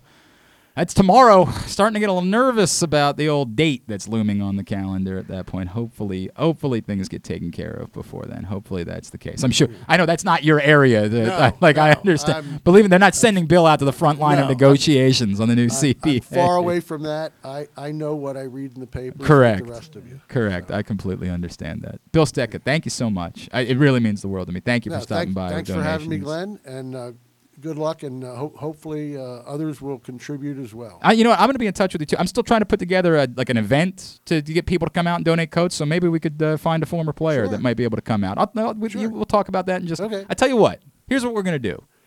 We're going to take a break, and then we're going to come back. and We're going to talk to Mike Tirico, and it's going to buy me a second to chat with Bill before he's got to depart. That's the way that's going to go today. Um, today's show is also brought to you by Project Game Day, which returns this Sunday for the big Baltimore Pittsburgh showdown. Myself and the NFL chick, Sarita Hubbard, will be with you postgame, facebook.com slash pressboxsports, pressboxonline.com slash radio. It's all brought to you by Glory Days Grill, Window Nation, and Underdog Fantasy Football. We'll see you for Project Game Day this Sunday. Mike Tirico joins us next. He was just on the call for the Ravens game on Sunday night. We'll chat with him. It's Glenn Clark Radio. What's up, everybody? This is Tyus Bowser. and I can't wait to see you guys for the Tyus Bowser Show this fall. We're going to be taking the show on the road all over the area. You can meet me and my very special guests. If you can't make it out, you can watch the show on live on Pressbox Facebook page or listen the next day. Find out more about where we'll be by checking out PressboxOnline.com slash Bowser. We'll see you all season long for the Tyus Bowser Show. The next Tyus Bowser show is Tuesday, December 7th at the Bowman on Harford Road in Parkville. It's brought to you by Pressbox, Great Eights Memorabilia, as well as Window Depot Baltimore, WindowDepotBaltimore.com, Duffy's Garage in Baldwin, Duffy's Duffy'sGarageMD.com, and the NFL chick, Sarita Hubbard, joins us courtesy of MyBookie. Looking for a simple holiday meal? Try Chick fil A catering. From Chick fil A nuggets to mac and cheese, enjoy a variety of tray options sized perfectly for your get together. Order through the Chick fil A app and bring smiles to your family gathering. Availability and order requirements vary. See restaurant for details. That first sip. That first bite. Mmm. Start your day off right with a delicious breakfast at Royal Farms. Choose from a fantastic selection of fresh Royal Farms breakfast sandwiches and top it off with a rich hot cup of the freshest coffee in the world. At Royal Farms, breakfast is available day and night. It's the freshest breakfast in the world. Real fresh, real fast. Royal Farms. The all new FanDuel Sportsbook is coming soon to Live Casino and Hotel in Hanover. Maryland, this is your chance to win big right in your own backyard. Bet on every sport with self service kiosks and watch all of the action from the best seat in the house. Make every moment more at the all new FanDuel Sportsbook at Live Casino and Hotel in Hanover. Please play responsibly. Gambling problem? Please call 1 800 Gambler or visit mdgamblinghelp.org. Window Depot Baltimore provides the highest quality Pro Via windows, doors, and siding for all budgets. The best is finally affordable. Call them today for a free in home consultation at 410 941 3499. They also offer Zoom and FaceTime consultations in an effort to practice social distancing. A proud sponsor of the Tyus Bowser Show, you can find out more at WindowDepotBaltimore.com. Hey, it's KZ. The Pressbox Fantasy Football Show is back as always on Thursdays. You can catch it at 11:30. We're brought to you this year CCBC and Glory Days Grill. You can catch the show two ways: Facebook.com slash Pressbox Sports or PressboxOnline.com slash Radio. The slash radio is if you want to listen. On Facebook is if you actually want to see my ugly face. We're gonna have a lot of fun this year. DFS, daily lineups, keepers, all kinds of fun stuff. Please tune in. Pressbox Fantasy Football Show every Thursday, 11:30 a.m. If you miss anything, don't forget that you can find whole shows later on Spotify, Apple, or Amazon Podcast. It's Glenn Clark Radio.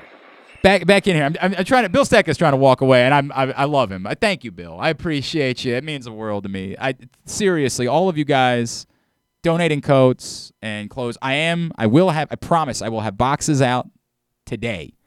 I am picking them up this afternoon, and I'm going to immediately start taking them around town in order for there to be boxes for you to get your donations in. On top of that, I am. We will have an event. I want you to bring him out next Tuesday. I just talked about the Tyus Bowser show a second ago. I want you to bring him out with you to the Bowman. Do that, please. But I'm also going to work on a specific event eh, before December 20th because that's when we're taking him to a helping up mission for you to bring him out. But if you are available, much like Bill Ste- Bill just messaged me like, "Hey man, I'm I'm going to be in Towson in the morning. Could I stop by afterwards with some coats?" I'm like, "Of course. Are you kidding me? I come meet you." If you have the ability to come down by Hampden, I promise you, I got a Glory Days gift card for you if you make the trip down here with your coats. We're in Hampden. 3600 Clipper Mill Road. You just got to give me a heads up because there's like a chance. Like today, I'm running out to get those boxes. So if you come by today at three o'clock, it's it's going to be a problem because I'm going to be out collecting boxes and taking them around town. But outside of that, if you got coats, you got clothes, and the answer is always yes. Whatever it is, you say, well, do you need stuff for women? Yes. Do you need stuff for kids? Yes. Do you need stuff for going back to work? Yes. Do you need need all of it? Athletic, all of it. As long as it should be donated. I'm going to make this very clear. If you got stuff that's ratty and ripped and torn and has skid marks on it, do not donate that. That is not for donation. That is for the trash can. I had to do that. I got a, I got a, uh, like, like one of those, um, like it's a cotton Under Armour shirt. It's not like a performance material thing, Mhm. but it's just, it's just always, I don't know. It, I love it. I just truly love the shirt, and I just realized at this point, it's over. Like it's over, and it's a very sad moment for me because I don't want to do it. I've had this shirt, like it stayed with me through losing weight. I think twice in my life. Um, I don't, I don't want to get rid of it. I think it's a shirt I've had for like 15 years at this point. I, it might have been with me in Arizona. Like it's, it's that old, and I don't want to do it. I just don't want to do it, and it's, it's very, it's very hurtful for me because it's not. I cannot donate it. It's that this is trash. Uh, I I have a black uh, Express men's sweater, thermalish type shirt Okay. that that I love. That I wear I wear with these khaki pants. It looks really good, and I'm bigger now um, than I was when I bought it.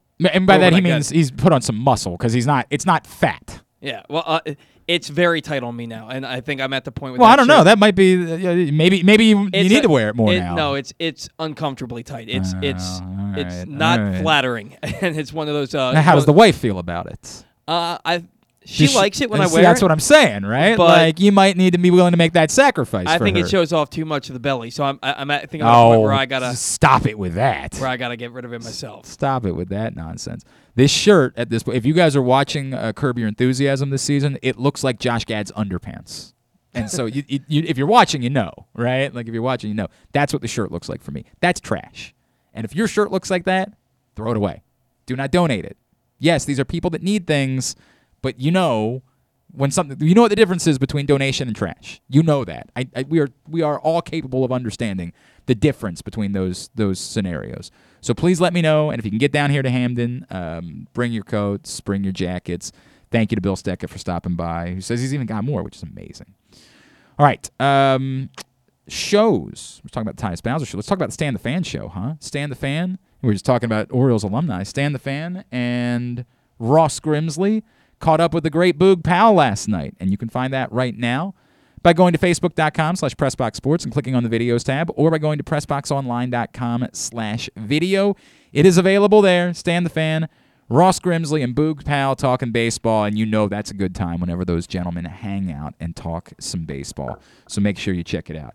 What's uh so is the baez thing done?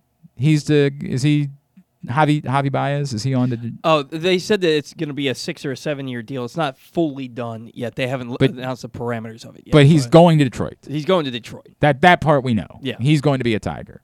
What else has happened? Obviously, the Scherzer thing from yesterday is done with the Mets. Corey Seager and Semien to right the, to the Rangers. the Rangers, yeah. Uh, what was the number on Corey Seager? It was Uh, ten years, three hundred twenty-five. 325. Um, Robbie Ray, the reigning Cy Young winner, he signed with the Mariners. Right.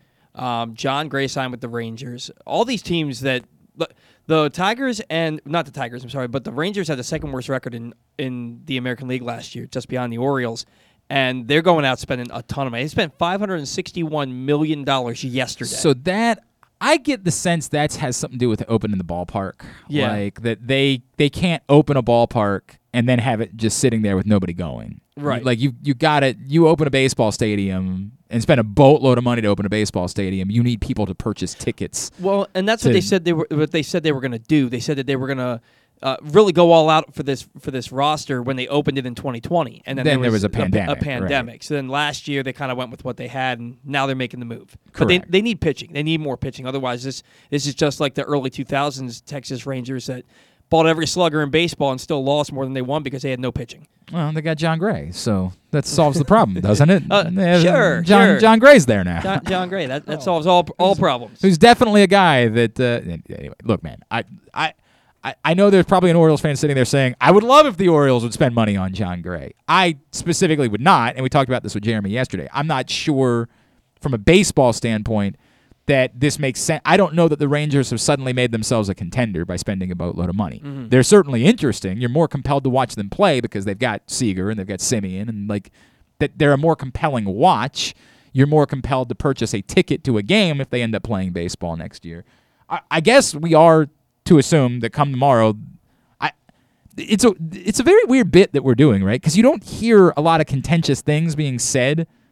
Typically, when you're leading up to the date at which a work stoppage is going to occur, you get a lot of nasty things being said by either side. You're not getting that right now, and you're more getting like leaks about, hey, here's what the CBA is going to look like. There was a lengthy thing at um, ESPN.com this week about the playoff structure and that they are going to implement the bit where the division winners will get to pick which wild card teams. I hate it. I hate I don't I- I don't think it benefits anyone other than it seems like baseball doesn't like the fact that on that last Sunday night of the regular season there's not they've they don't they've got nothing going on Mhm. because they did the bit where they moved all the games three o'clock. And, and I get that. They don't want anybody's. It's the same thing the NFL's tried to do. They don't want other results to dictate what teams do. They want every game to matter the exact same way on the final day of the season. So, baseball a few years ago decided to play all the games at 3 o'clock on the final Sunday of the regular season. Right. So, it seems like what their problem is is throughout the year they want you to be in in in tune with baseball on Sunday nights because Sunday night traditionally is one of the better TV viewing nights of the week. Mhm. And then they get to that final Sunday night of the season and there's no baseball. Right. Well, they don't want to put a game there because again, it's very unlike the NFL, it's more difficult to find a one game scenario where this game matters but nothing else that happens during the course of the day will impact this game mattering, right? Like Right. it's it's more difficult to do that from a baseball standpoint. So, how do we make up for that? Well, let's create this TV show. Let's create this manufactured. We'll do it at 7:30 right before the Sunday night football game kicks off. So people will come and watch this and let's manufacture a television show so that there's something baseball-wise that we can air on the final night of the regular season. That's that's all, it entirely comes off as that to me because there's there's nothing about it that's beneficial. As has been pointed out by everyone, you're you're asking you're asking for it to be a bulletin board thing. You're asking for it to piss off the team that you're about to mm-hmm. play and now have them have some sort of extra edge going into that series. There is no real correct answer. The, like the likelihood of these teams being so drastically different, like you might look up at them and, and say, well, uniquely, they'd probably start two left-handers, and so we don't want to face them because we don't, you know, we don't we don't hit as well against left-handers as we do against. There, there might be something that's there about the matchup, but the idea that it's so uniquely different. Can we do the math on the, who these teams would have been this season? Uh, so we're talking about this past year. So it'd be seven playoff teams now, based on this concept. Well, We'll get the Blue Jays would have been in, the Blue Jays would have been in. They would have yes, they would have gotten the playoff and, I, spot. and the Mariners would have been in. I'm pretty sure in the American League because they came down. They, they came down to the last day. I think the last day of the season. The Mariners yes, and the Blue those Jays two teams. alive. Those two teams would have been in. So in this scenario, the number one seed would still have been the Rays, and they would have gotten a bye through the wild card round. So Hmm. they would be on to the division round. So then there would be three wild card series between the other six teams that make the playoffs. Right. So the top two seeds, which this year would have been the Astros and the White Sox, were the two and the three seed. Mhm. They would get their choice from among the wild card teams of who they wanted to face in the first round. So the White Sox, the Astros would have the first pick of the Yankees, Red Sox, Mariners, and Blue Jays. the Blue Jays. Correct. They would have gotten the pick. Which one of those teams do you want to face? If I'm the Astros, I mean, you're certainly familiar with the the Mariners, right? Like the Mariners seem like the the least offensive threat of all of those teams. Well, that's the team with the worst record of the group. That's the team you would have been facing anyway. Right. So what's the scenario where you're picking someone else? What I would rather see, and I don't know how they would do this, uh, because they they they, fig- they use ballpark factor and this that and the other when they when they establish war for a player. I'd rather see them if they're going to do a show and they're going to put something new for these seven playoff teams into the CBA, reseeding, and you reseed ba- you reseed these teams based on their division, who they played, the the combined records of teams they, Right. pla- they played compared to the other ones. So you're not necessarily reseeding. Well, this team won 97 games and was a wild card because this team won 101 and won the Yeah, I mean. I've, I said this is the the Dodgers Giants thing that we talked about at Right. nauseum. Like th- that can't happen. You Right. cannot have that happen. It's it's wholly unacceptable that you would have the team with the second best record in the league facing the team with the best record in the league in the first round of the playoffs. That's bat ass nuts. So would this conceivably avoid that, right? Like because simply put, the Giants wouldn't have selected the Dodgers. Yeah. Yeah, yeah, but it's an unnecessary way of going about avoiding it in order to manufacture a TV show. And frankly, I just don't know who's watching. Mhm. Like, are you really that inclined to watch a TV show? Nah, not where- when you get the update on your phone. That's what I'm saying. Like, I just, Yeah. and maybe this is part of the problem. I, I don't watch the MVP announcement. I don't watch the the Cy Young announcement. I don't watch the Rookie of the Year announcement. Even if even in the years the Orioles were good and there was a chance that, you know, like Buck Showalter was going to win Manager of the Year, I was not watching those TV shows. Those TV shows are not for me. Maybe there are more people watching those TV shows than I realize there are. And so, yes, there there will be a huge crowd for this, or a huge audience for this. I don't know. I don't. I don't know but it definitely comes off as manufactured. The other thing that was leaked in this ESPN story about what the CBA will look like was that they would implement a draft lottery moving forward Mhm. for the first three picks. And then after the first three picks, it would fall in line based on record. So if you finish with the worst record, you'd be guaranteed no worse than the fourth pick in the draft. And you would still it'd be like the NBA. You would get the most ping pong balls or whatever it is they do. You would have the highest percentage chance if you have the worst record of getting the first overall pick, but you would no longer be guaranteed the first pick in an attempt to decentivize, decentivize tanking. Mhm. That it's not as simple as you're the worst team, you get the first pick, right? Right. Um, I, I, I, I do think that the problem with the only problem with that is I think it should be grandfathered in, right? Like I think that teams that have looked at what everybody else has done and said this is the best way of doing business. And yes, it's a little bit more personal in Baltimore, but it's not just Baltimore. I think there should be a five year grace period for this where you say, look, you guys are trying to replicate what other teams did successfully. We're not going to change the rules on you after you had started playing the game Yeah. in five years, this is what's coming. In five years, get it get it out of your system.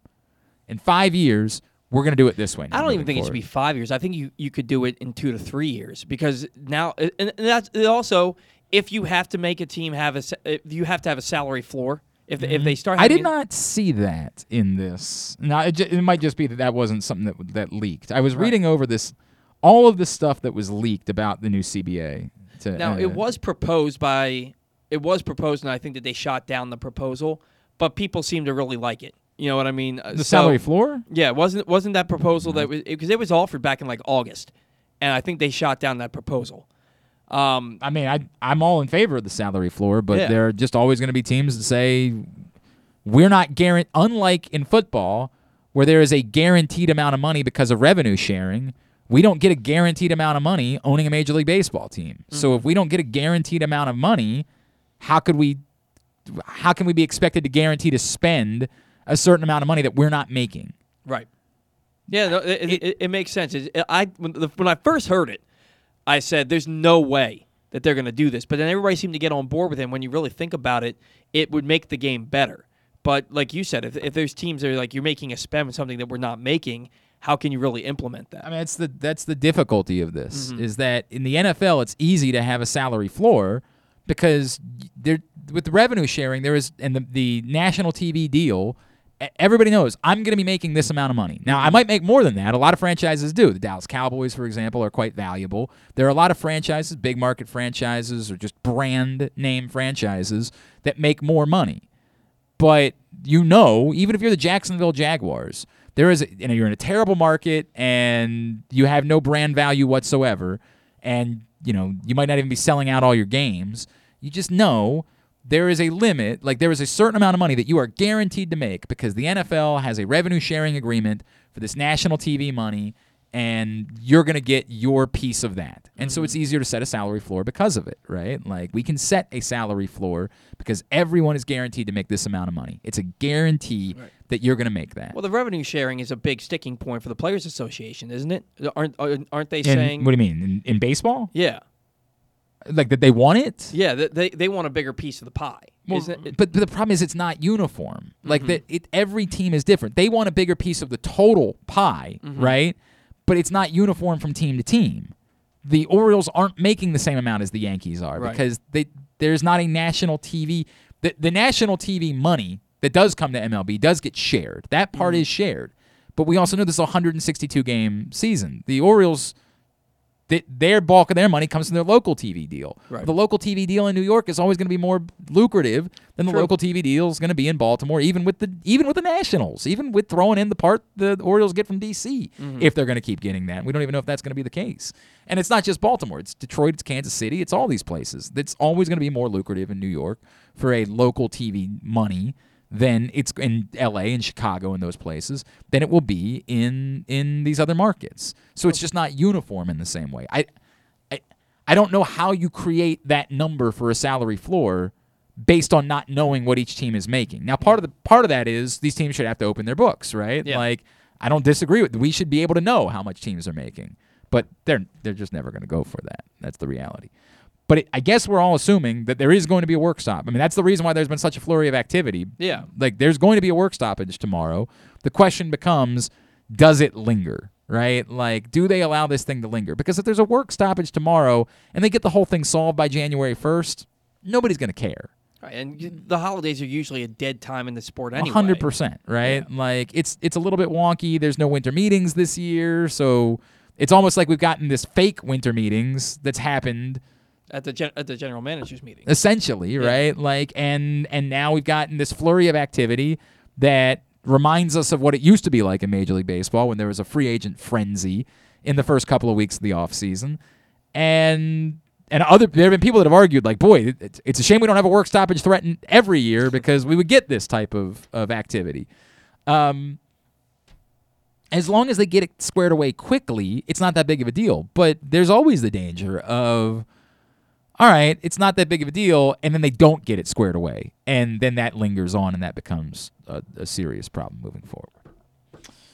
All right, let's Um, yes. Before we move forward, I think I just saw something about the Ravens Packers game getting flexed. Um, okay, I will double check that. It might very well have gotten flexed. That is that would make a lot of sense. Hang on a second. Ravens Packers. Flex to 425 Eastern on Fox. That does not surprise me. That's a uh, it's a it's a marquee game clearly, and so I can understand why that would be one that they want to move into a more prime. Oh, I'm supposed to go see Shakey Graves that night. Damn. Yeah, at least it's not a night game. I can still get over there probably around the same time. Technically, I mean, not a night game, but it's basically a night game. The last three quarters will be played in the Well, no, but it, I, I I can still like Shakey Graves is playing at Rams Head that night, Mhm. and so I could leave here if like let's just say the game ends at seven Mhm. Post game will probably end around 8.30, 8.45. I could be at Rams Head by nine o'clock, and so he will probably have only been on for like thirty minutes. I'll still see a lot of the show at Yeah. that point. If the game was an eight twenty-five kickoff, I would be missing it You know, altogether. I, I knew what you meant. Sometimes I just say stupid things. It's okay. It's okay. I understand that. So yeah, Packers Ravens now at 4:25 on December 19th, instead of being at uh, one o'clock, which is what it had been scheduled for. Um, that means the only game now. So the Browns game is still scheduled for one o'clock at the moment, and oh, the Bengals. I guess the Bengals game is also still scheduled for one o'clock at the moment. So there are still two one o'clock games on the schedule. Is the Ravens Steelers game the last game of the year? That's one o'clock, also, isn't it? That it, oh, it is still scheduled for one. So yeah, that well, I don't know if that one will be moved because that's again that wonky thing where like it just depends on what the game. The games get moved depending on what mat what outcome matters for something else Mhm. on that final day, and so they have to have the West Coast games. So for say for some reason the Ravens are competing with the Chargers for a wild card spot. I don't see how that's the case at this point, but let's just bear with me. Then they would want to make sure they have those games kicking off at the same time, in which case they have to move the game. Yeah. But if the Ravens impacted, like if it's all in division, they should probably just keep all the games at one o'clock. I'm assuming that means the Browns and Bengals are playing in Week 18 as well. They would probably just keep both those games at one o'clock. Well, my winter baseball league starts that day. At my game is at Ah, one o'clock, so ah. I'm hoping for a flex. I would uh, I would let them know that's a terrible time to start Yeah. playing. Well, uh, they. I already said I'm not going to that game. well, yeah, It- that's the I'm not- reality yeah. of it. I don't know why anybody. They, they, I'm not like, gonna play baseball Our if the Ravens kickball league had to, our kickball league had to learn this thing. Is we're a Thursday night kickball league where they're Mhm. like, yeah, if the Ravens are playing, we don't play games that week because nobody is going to be here. Right. Like the, the, the, we're not going to be able to field teams during the course of that week. All right, we had to do this a little bit earlier on because of his schedule, but it's always a thrill to catch up with one of the great ones. He's Mike Tirico right here on GCR. Well, it was a pleasure to have our next guest on the call on Sunday Night Football as the Ravens beat the Browns, and it's an even bigger pleasure to chat with him now. He is, of course, the great Mike Tirico, who is, as we established a year ago, the voice of Wednesday afternoon football in this country. And he is back with us on GCR. Mike, it's so great to chat with you. Thank you for taking the time for us. Yeah, nice to uh, nice to have a Ravens game go off as planned Yeah. on Sunday, Right, right? as Uh, scheduled. That was that was still one of the weirder ones of all time, but this worked out pretty well. It's Yeah, we, with you. we like the tradition of you calling a Ravens game around Thanksgiving. We certainly like it better when it actually happens when it's supposed to happen and with fans there. Um, weird game, obviously, Mike. Really weird game, and we've been kind of just struggling to, to dissect it because, it, you know, if you're the Ravens, how could you be anything other than happy? You're eight and three. Um, it, everything that has gone on this season, somehow you have managed to overcome all of it in all of these unbelievably different ways but yet here you're sitting at eight and three, and, and, and you're still sort of saying to yourself, but but do we know how good we really are at this point? Yeah, it's it's puzzling, right? Because there's so many different things with this team that have me fascinated. Uh, let, let me let me start with overall. This is the number one seed in the AFC. Right. Uh, th- this is a team that may be hosting every game until the Super Bowl. So there are so many good things. Yet the team has been in so many big holes during the year, able to get out of them with the great comebacks that everybody has seen. That doesn't give you the confidence to say this team is going to dominate. So they're going to play close games. And what we've seen in these playoff games over the last few years is that in these close playoff games, you know, it was enough against Tennessee on the road, barely, but it hasn't been enough. And can this team get to a level where they can play some dominating football and control some of these games? Like four interceptions in a game, you're not going to win in the playoffs. Right. So that has to be concerning. Number of points scored. Let's see. I, I, didn't even think about this number. Uh, what do you? 42 points scored the last three games.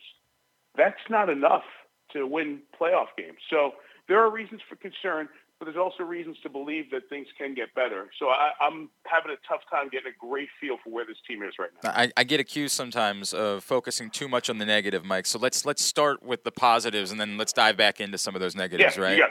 So the positives, as you point out, being eight and three, it, it is.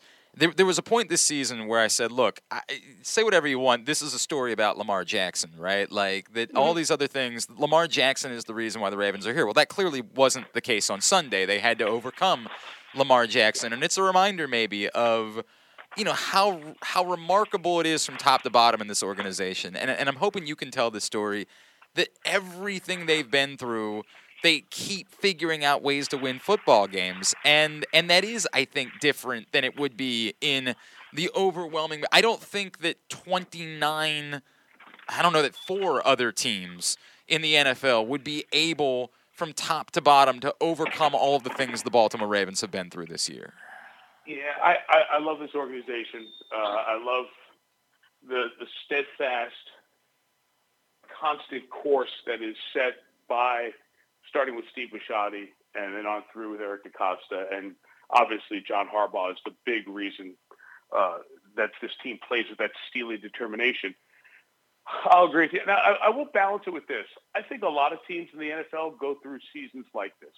Okay. Uh, I, I know a lot's happened. Obviously, you know, you lose players on back-to-back plays uh, four days, three days before the opener uh, in in practice. That's uh, that that's a, a gut punch. I, you know, I, I started looking around the league. I feel like more and more that has become the story of these teams. This incredible adversity that they go through during the season. Now the Ravens are doing it with a better record, but in Arizona, everything's built around Kyler Murray. They went three games without him. They still are the number one seed in the West, and they've gone through a lot just in the last couple of years. So I don't think it's just the Ravens, but I do think they've done it for a long time and master in it. And I do think that their culture and mentality are pervasive in the building. It's different from the New England culture and mentality, but New England's the same deal. You know, there's a steadfastness to what the Patriots do on a regular basis and an expectation when you walk in there, that's what we're going to be. So, yes, I, I'm not dis- dismissing that at all, but I do I do think it is probably on the high high end of cultures set in the league.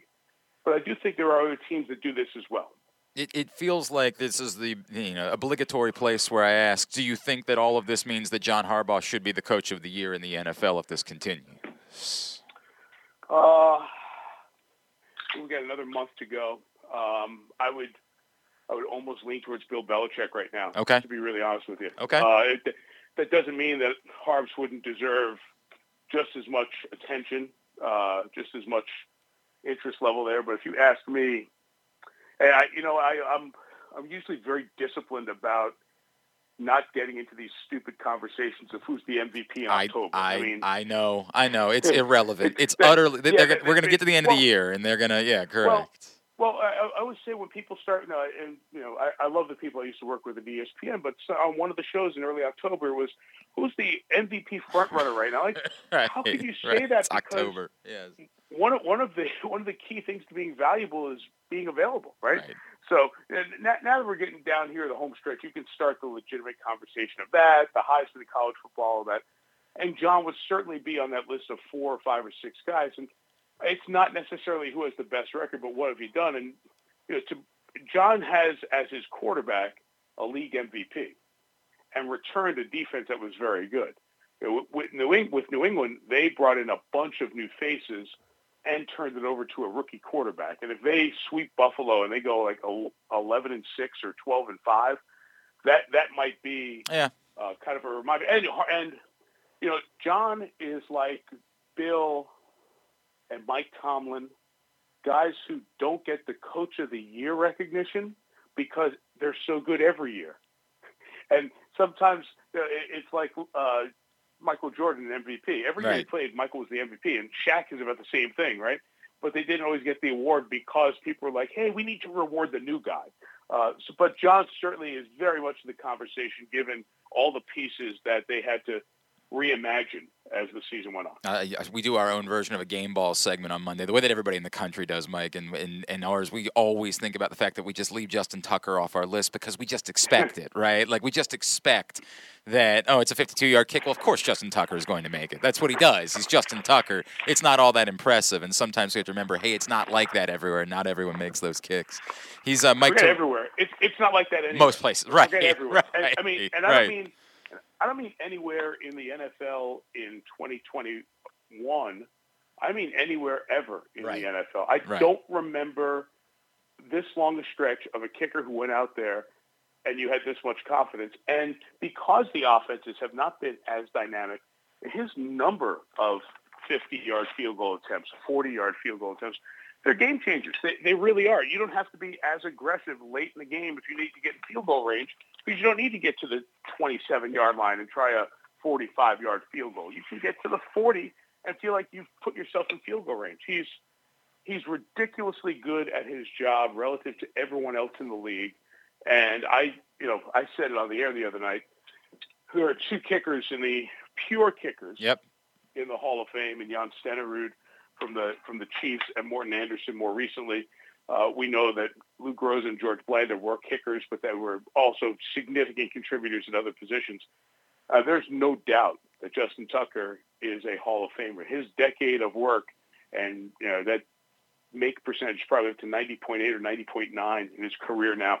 But the guy's a Hall of Famer, and it's just great to watch him still in his prime and still doing it as well as anybody in the league. We're talking with the great Mike Tirico from NBC. By the way, uh, James Lofton, who of course is a voter now on top of already being a Hall Yes. of Famer, said to me he thinks Justin Tucker should be a first ballot Hall of Famer, which is just insane to think of a kicker, Yeah. any kicker, as being a first ballot Hall of Famer. But uh, you're right, it's it's un, it's unreal.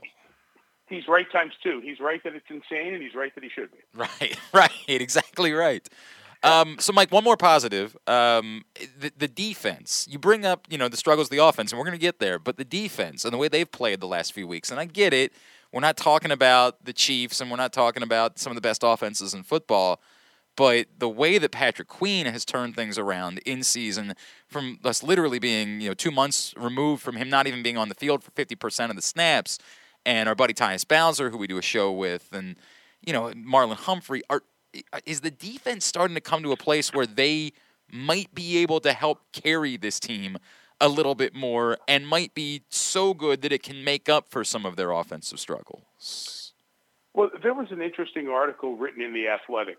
Uh, I guess it was Friday, maybe Saturday of, of this past week. I'm sorry, I don't have the right date or or the writer too, because I I love to give credit to the, the writers. It was a real good perspective on where the Ravens need to do a uh, rebuild here to continue their success, and it's on the defensive side because you're getting older, you know, on that defensive front and all of that stuff. And you know, you've invested draft picks in Hollywood Brown, in Rashad Bateman. You're trying to, you've got a star in Lamar, and then you're trying to surround him with talent. So you, you need to do some investment there, and all of that makes makes a lot of sense.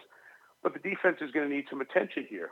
Now, having said that, there are some players there who are young players, and, and you just threw a couple of them out there, and uh, I will add uh, Odafe Oweh. Yes, I- no question. Boy, Yep. you know, maybe maybe if you played every night on Sunday night, he'd be a first ballot Hall of Famer too, right? Right. But boy, he's coming, and he is coming. And these are the things you talk about when you find out how does culture get passed down.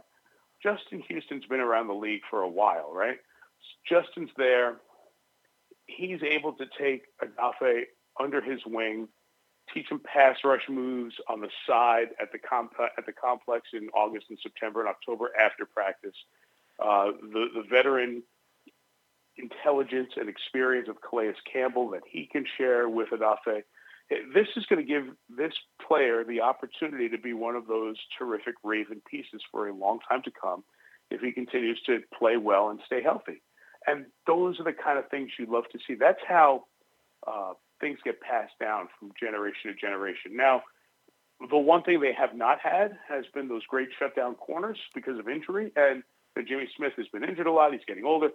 Marlon Humphrey did a great job. Uh, you know, you notice in the first half of that Browns game, they went after Marlon Humphrey, or they threw the ball to the side Marlon Humphrey was Right. on, not necessarily targeting him. Second half, I think I said Humphrey's name once. Right. Because Cleveland, that was one of those going half. I go, okay, we're done throwing 44. Yep. It, ain't going to work, right? Um, so, like you said, Bowser, Humphrey, the way Patrick Queen played, the safeties that have been drafted and start to develop. They're, they're starting with some young pieces there. They're going to need to do the front a little bit.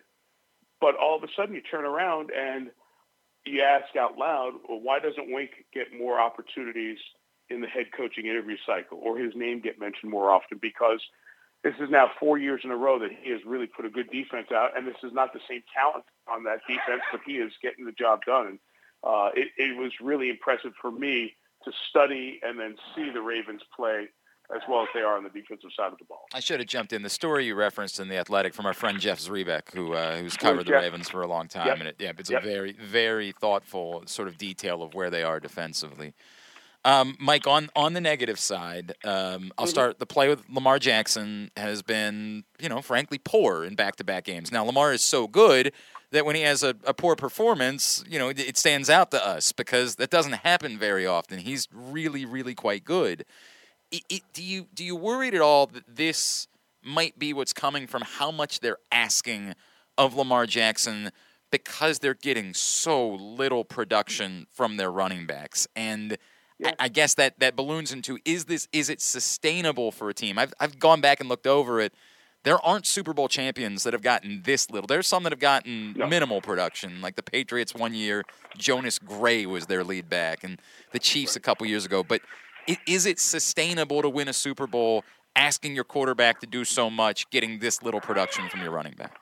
I, I think you hit on the main concern there, and, and I think you know, candidly, Ravens fans should be concerned uh, because there is a physical toll to it. Now, like if you're grading Lamar Jackson as a passer, he was bad, right? You can't throw four picks.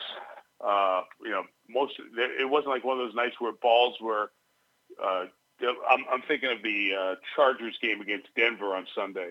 Justin Herbert threw a ball in the flat to Austin Ekeler that was kind of an arrow route, uh, a wide departure arrow route that if Ekeler catches, he's going to gain 30 yards. Right. And Ekeler started to run before he caught the ball, and it ended up being Patrick Surtain taking it back for a pick six and game over.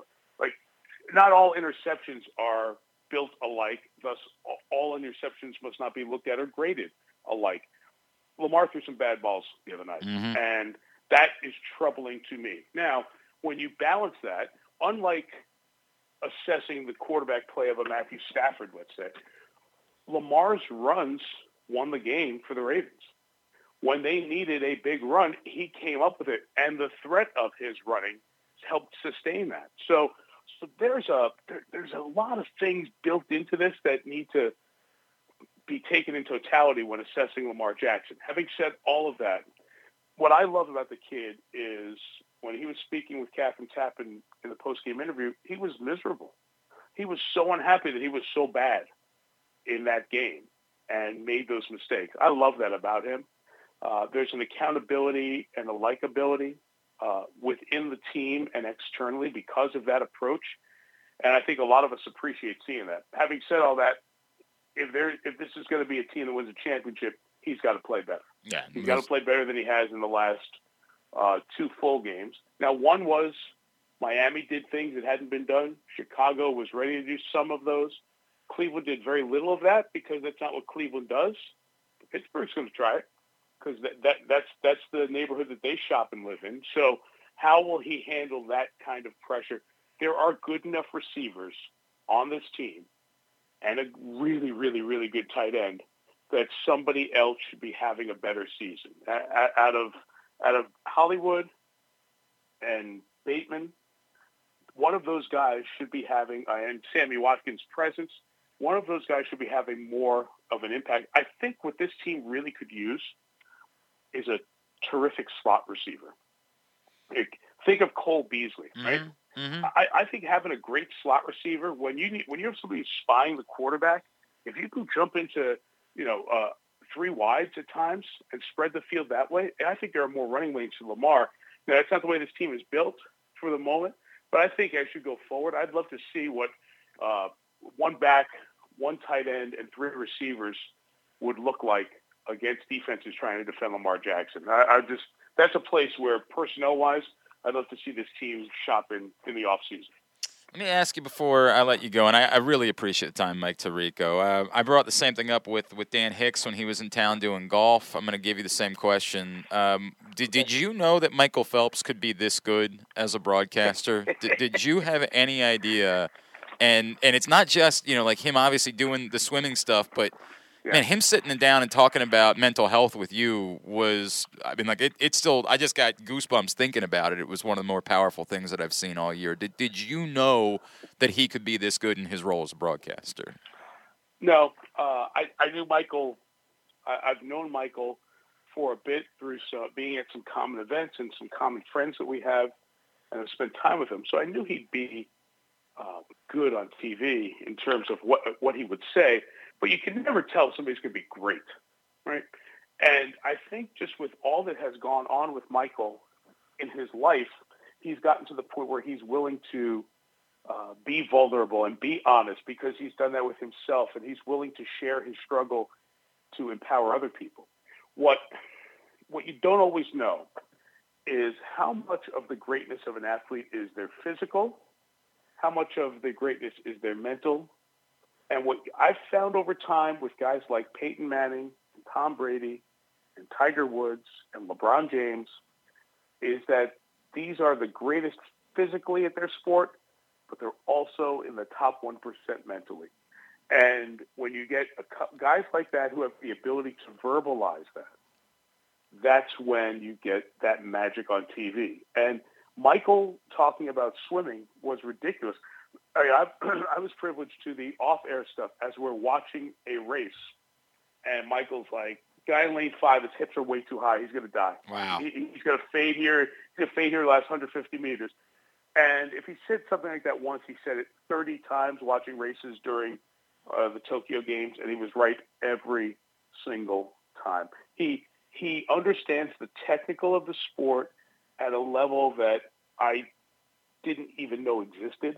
He's able to verbalize it and see it quickly. So you understand that not just his freakish wingspan and body type and training regimen, but also his knowledge of the physicality of the sport is why he was so great. And uh, I'm glad people got to see that, but and hear that. But most importantly, I'm glad they got to hear the mental health stuff because I Oh, think all of us was- were uh, were awakened by what he was able to share with us. Absolutely massive. Mike Tirico, what's what's ne- I know obviously Beijing's right around the corner. What's what's next? I mean, what else is on the docket for you before then?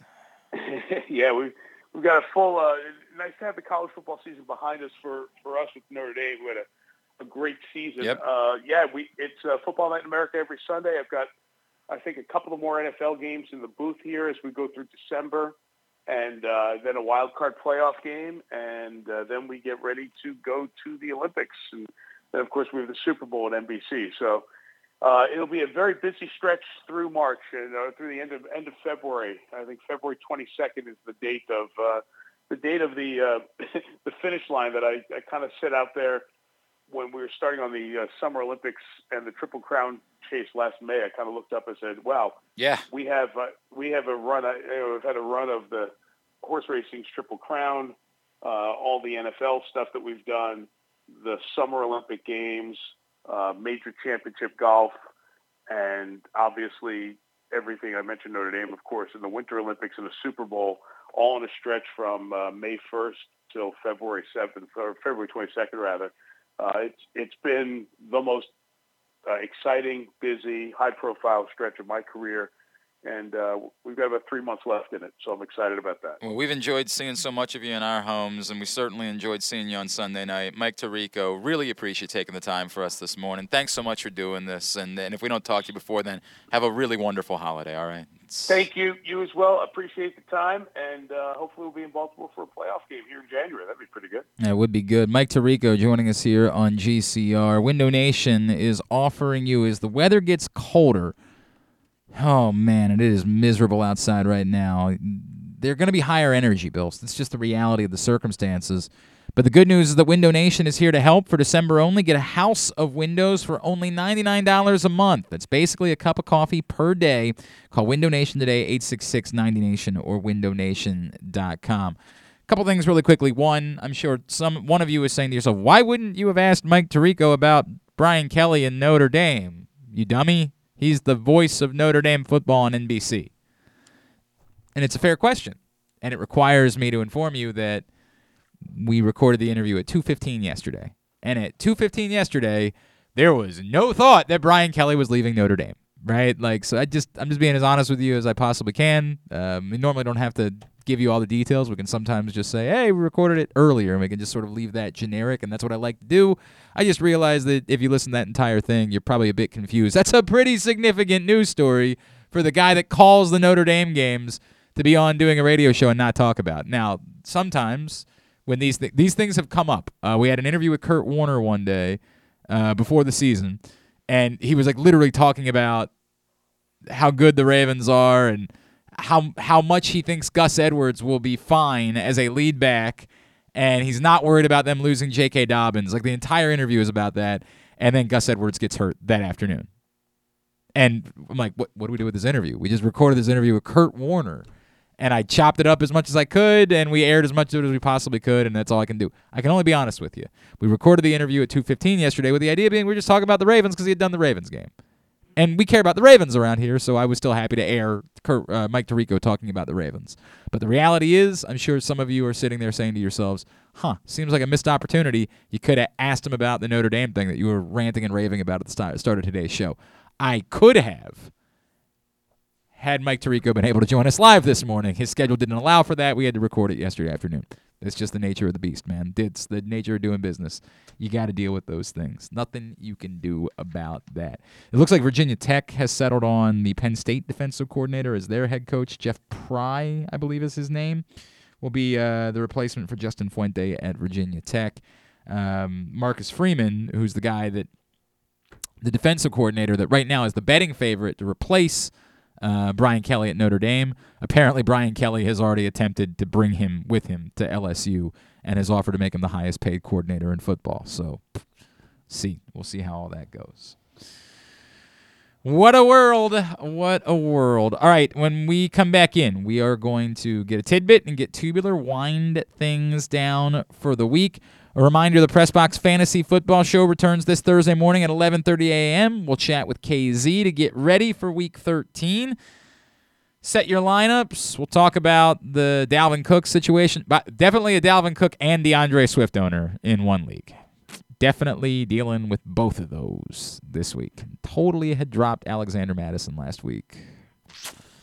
My entire really team. good about that. My entire two of my teams, the entire bench is starting players that are out Well, with injuries. That's the way it goes. That's the way it goes. But we'll talk about all that on the Press Box Fantasy Football Show. CCBC, as well as Glory Days Grill and Maryland Department of Transportation, bring it to you every Thursday morning, 11:30 a.m. We will see you on Thursday. It's Glenn Clark Radio. Come in for Glory Burgers, Glory Wings. There's glory for everyone at Glory Days Grill. Enjoy their award winning burgers, ribs, and wings, or try our fresh salads, hand cut salmon, or our scrumptious sandwiches. Yum! Come in for our daily specials every weekday, like $6.99 burgers on Mondays and $5.99 nachos on Thursdays. And watch football on their big screens every Monday, Thursday, and Sunday. Dine in and let us serve you, or order online at glorydaysgrill.com and take it home. Visit us at glorydaysgrill.com for a location near you. Glory Days Grill, great food, good sports.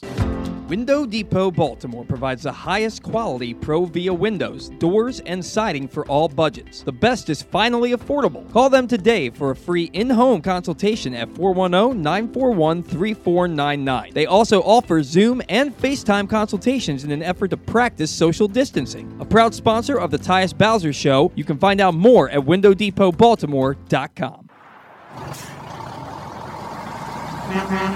I've driven my tractor trailer millions of miles and I've seen it all. The next time you change lanes when driving, remember because of the sheer weight and size of my truck, I'm not able to stop quickly if you cut me off and brake suddenly. One wrong decision could change our lives forever. Trucks need room to stop. Don't cut it close. Brought to you by the Maryland Department of Transportation State Highway Administration. Looking for a simple holiday meal? Try Chick fil A catering. From Chick fil A nuggets to mac and cheese, enjoy a variety of tray options sized perfectly for your get together. Order through the Chick fil A app and bring smiles to your family gathering. Availability and order requirements vary. See restaurant for details. The Toyota Tacoma comes in a wide range of models and trim lines. You can choose the perfect Toyota to reflect your unique personality and driving habits. Check out buyatoyota.com for deals on new Tacomas from your local Toyota dealer today. What's up, everybody? This is Tyus Bowser. I can't wait to see you guys for the Tyus Bowser Show this fall. We're going to be taking the show on the road all over the area. You can meet me and my very special guests. If you can't make it out, you can watch the show on live on Pressbox Facebook page or listen the next day. Find out more about where we'll be by checking out PressBoxOnline.com slash Bowser. We'll see you all season long for the Tyus Bowser Show. The next Tyus Bowser show is Tuesday, December 7th at the Bowman on Harford Road in Parkville. It's brought to you by Pressbox, Great Eights Memorabilia, as well as Window Depot Baltimore, WindowDepotBaltimore.com, Duffy's Garage in Baldwin, Duffy'sGarageMD.com, and the NFL chick, Sarita Hubbard, joins us courtesy of MyBookie. We can't imagine why you'd want to, but you can watch GCR live. It's at facebook.com slash pressboxsports and try to guess whether these guys are wearing any pants. Mobil One full synthetic motor oil helps extend engine life. Visit your local Jiffy Lube service center. Ask for Mobil One. Let's get a tidbit as we wind down for today's program. Tidbit is brought to you today by this print issue right here of Pressbox, which is still available, but you're running out of time. Great story on the cover from Mike Ashley, all about uh, Brenda Frese, 20 seasons as Maryland head coach. I know it was a difficult trip to the Bahamas for the Maryland women as well, but that's because they were without the majority of their roster. Like they were playing, I think, with like seven players uh, down in the Bahamas. So um, that was going to happen for them. I, I think there's every reason to still have quite a bit of faith in what uh, is going on with the Maryland women this season. Go pick up that print issue today at your neighborhood Royal Farms, any of the hundreds of locations around town where you find Pressbox. Read it all, PressBoxOnline.com. And coming quite soon, our annual Best of issue of Pressbox featuring our Mo Gaba Sports Person of the Year. Do you know who it is? Do you? Do you want to you want to venture a guess? I'm not going to tell you if you're right or wrong. You just want to guess. My guess is Uh-huh. that it's going to be Cedric Mullins. Cedric Mullins. All right, very good. Very very good. All right, uh, what you got? Tidbits. Jonathan Taylor, in just his second season, leads the NFL in rushing touchdowns with 14, and he also has the most total touchdowns for a non quarterback with 16. For his career, T- Taylor has 28 total touchdowns to date. At his current touchdown rate for the season, he's projected to score seven more touchdowns this season, which will give him 35 in his first two seasons. Only 10 running backs have ever scored 30 or more total touchdowns in their first two seasons. Who are they? There's only one on here I don't think you'll get. How many did you say there were? 10. 10. Um, Ezekiel Elliott. No. I'm a little surprised by that, if Yeah. I'm being honest with you. Uh, Adrian Peterson. No. Okay, I'm really surprised by that. Was he hurt in one of those years? It doesn't make any sense. His f- well, you got to remember his first two years, he didn't become the starter He until like didn't- halfway through the season in 2007. yeah, but still a little bit. sur- Ten touchdowns is the number we're talking about. No, no, no. I, I- I'm sorry. The number of players is 10. It's 30 plus to- Oh, total. 30 plus 30 touchdowns. plus my, total my brain, my brain, man. Sorry, That's we weren't on no, the same that's, page That's there. on me. That's on no. That's on my brain for um for for the man. Uh, all right. Well, let me let me recalibrate. Well, it's still I'm still a little surprised. I'm still a little surprised that Adrian Peterson didn't get there, but um Eric Dickerson. Eric Dickerson, number two on the list with 34. Okay. How about uh how about how about Thurman Thomas? Thurman Thomas is not on the list. Um how about Walter Payton? No. Barry Sanders. Barry Sanders is tied for the final spot at 30. Just barely made the list. Emmitt Smith. He's surprisingly not on the list. You got to remember he was on that 1 in 15 team I, his first I. I understand that. I'm just they used him a lot. yeah.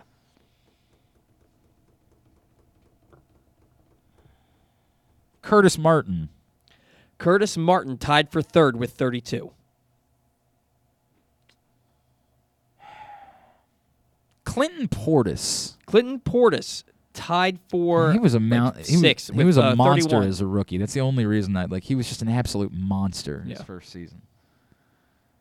Uh, Shaun Alexander, No, LaDainian Tomlinson. no, Mm, I don't think it's Marshall Faulk. Marshall Faulk. No. Tony Dorsett. no. Yuck. I will Um, tell you there are no about- more oh, Cowboys. how about Chris Johnson? No. There is a Johnson on the list, though. There's a Johnson on the list. There's a Johnson on the list. And it's not Chris Johnson. There's another Johnson. What Johnson? I don't know. Uh, who's the other Johnson? David Johnson? David Johnson, 32. He was very good He his first couple of years. He was. You're not wrong. Uh, Frank Gore. No. Edgerrin James. Edgerrin James, number one on the list, 35. Do I see on there you you did guess Curtis Martin, Yes, right? I got I've got Dickerson, Sanders, Martin, Portis, David Johnson, and Edgerrin James. All right, you have five left. I should have four left if, you, Four if left? there were ten. Oh yeah, I, I didn't delete uh, James. Christian McCaffrey. No, that's surprising though. That is is surprising. Uh, bu- bu- Alvin Kamara. Alvin Kamara, thirty-one. Saquon Barkley. No, you have no recent players. No left. recent players left. Good. Uh, Larry Csonka. No. I don't, I don't, I don't. Lenny Moore. No. Franco Harris. No. Did, did I get Walter Payton? You already guessed him. Gary that. Gale Sayers. Gale Sayers, thirty. Two guys left. Two guys left. Roger Craig. No. Uh, Terrell Davis. No. How about no recent guys left? No recent guys left. How about Maurice Jones-Drew? No. More or less recent? Less recent. Oh boy. Oh boy. We are going back, back, back, back, back. Jim Brown. No. I think they only play like twelve games a year. When he I hear you, man, but you said it was less recent than Maurice Jones-Drew. So like I got to go back a ways in order to get there. Earl Campbell. Earl Campbell, thirty-two. When you have one guy left, Texas Rose. it's the one guy I do not think you will get in a million years. All right, why don't you just go ahead and give it to me because it's 12-15. Billy Sims. Ah, Billy. I mean, I'm, I'm familiar with Billy Sims, but I probably would not have guessed Billy Sims. 31. All right, very good. Tidbit was also brought to you today by ooh, the Baltimore area Chick fil A restaurants.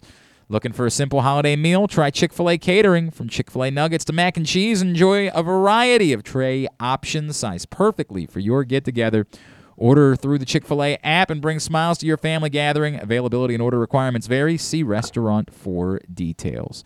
Tyus Bowser Show returns next Tuesday night. We will see you at the Bowman on Harford Road in Parkville. Tyus and a special guest. We're asking you to bring out uh, new unwrapped toys uh, for Great 8's memorabilia and what they're doing. Find out more at great8smemorabilia.com with the number 8. Uh, also, we want to thank Window Depot Baltimore, windowdepotbaltimore.com, as well as MyBookie, as well as um, Duffy's Garage in Baldwin, duffysgaragemd.com for making the show possible with Pressbox and Great 8's memorabilia. We will see you next Tuesday night the next Tyus Bowser show at the Bowman in Parkville. Here's what's coming up, totally tubular wise, this evening. Not a lot on the local front that matters. College hoops, UMES is at UConn at 7 on CBS Sports Network. I know you throw out all the records when those teams get together. Mount St. Mary's hosts Howard at 7 o'clock on NEC Front Row. The Big Ten ACC Challenge really kicks into high gear. Six games night, including on ESPN. Florida State, Purdue at 7:30. Duke, Ohio State at 9:30. Um, also, the new college football playoff top 25 will be unveiled on ESPN at 7. Rest of the college hoops find at glennclarkradio.com. Capitals Panthers 7 on NBC Sports Washington, ESPN Plus, and Hulu. For Sharks Devils 7, Lightning Blues at 8. Knicks Nets, the New York matchup tonight at 7:30 on TNT, and then a big 'em. I mean, a real big 'em in the Western Conference late tonight as our Phoenix Suns take on the Golden State Warriors, the two top teams in all of the NBA combined. Those two teams combined have five losses on the season. You could call them the Baltimore Suns. It fits. No, I don't do that. I just call them our Phoenix Suns. That's what I call them. Um, those two teams have combined for five losses. The next fewest losses of any team in the NBA, six. So those two teams combined have fewer losses than anyone else in the NBA. And they're getting together tonight, the Suns and Warriors. That's a good one early on in the year in the NBA.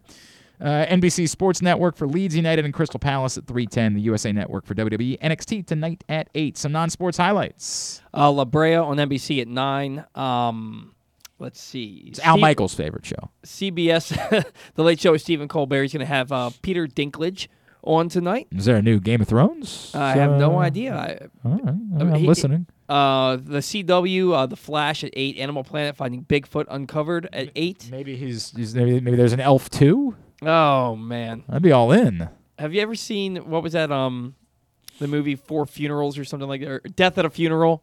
Oh no, I've never seen. I've, I'm familiar with it, but I've never seen it. No. Oh yeah, I forgot that he was in Elf. He was. I totally he forgot was, that what, he was what in- was I the, thought- I thought you were the making a author's joke. name. No, the author's name was Miles Miles something or other. And they kept talking about it, and then the big reveal was it was Peter Dinklage. Yeah, there you go. Um, History Channel, Great Escapes of Morgan Freeman at 10. And on HBO, Life of Crime, 1984 to 2020. It's a doc that's at 9 o'clock. It's a documentary spanning 36 years in the lives of three friends dealing with drug addiction and street crimes.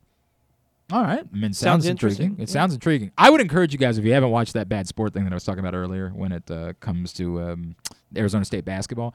It was really good. And then the next episode was about I've never heard of this guy. He was a Le Mans or a, like a, a whatever they call the racing where like you race for hours upon hours. Um, The Iditarod. car- No, car racing. Oh, car car racing. racing. Like they, they do. Like, this guy Buddy Lanier was like a famous car racer, but in this very specific form. It wasn't NASCAR. It's this very specific form. The the one that that movie with was about like where they're no, Ford it wasn't. Ferrari. No, it wasn't that. I I don't know. I just I'm I don't know enough about racing to know. But this guy Buddy Lanier was was that his name? Buddy Bobby Lanier. So I would no Bobby Lanier, Bob Lanier was the basketball player. I think it's Buddy Lanier. Maybe I'm now I'm getting Buddy the Elf. Cons- God damn it, Paul! What is happening to me?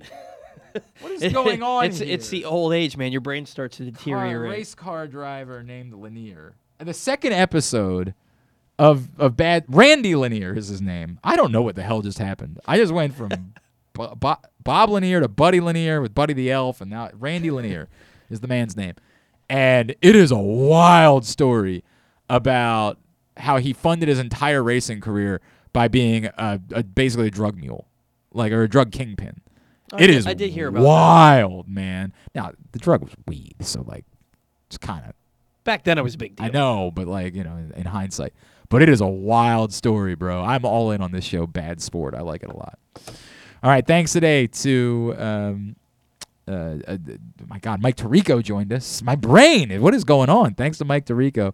Thanks also to Patrick Stevens. We'll get that up in the greatest hits section of the Archives. tab at glennclarkradio.com. On the program tomorrow, uh, Sal Paolantonio is going to join us, our friend from ESPN. He was uh, working the game this past Sunday, and he's working the game again this Sunday for the Ravens and Steelers. We'll chat with Sal. Uh, Drew Forrester uh, scheduled to join us as he does every Wednesday, and stuff and things, of course. Well, all right. I think it'll be Would You Rather Wednesday. I think we'll do that tomorrow. It's normally when we do it is on Wednesday, so we'll probably do it tomorrow. Thanks to everybody at Pressbox, all of our great sponsors and partners, including CCBC, Glory Days Grill, Window Nation, Royal Farms, Chesapeake Employers Insurance, ExxonMobil, KNS Automotive, the Maryland Lottery, Great Eights Memorabilia, Live Casino Hotel, the Baltimore area Chick fil A restaurants, Underdog Fantasy Football, Duffy's Garage in Baldwin, Window Depot, your local Toyota dealer at buyatoyota.com, and MyBookie. Thanks to Paul. Follow him on Twitter at Paul Valley. Follow us on Twitter and Instagram at Glenn Clark Radio. Have a great Tuesday evening. Go nobody in particular. Duke sucks. Ohio State sucks too.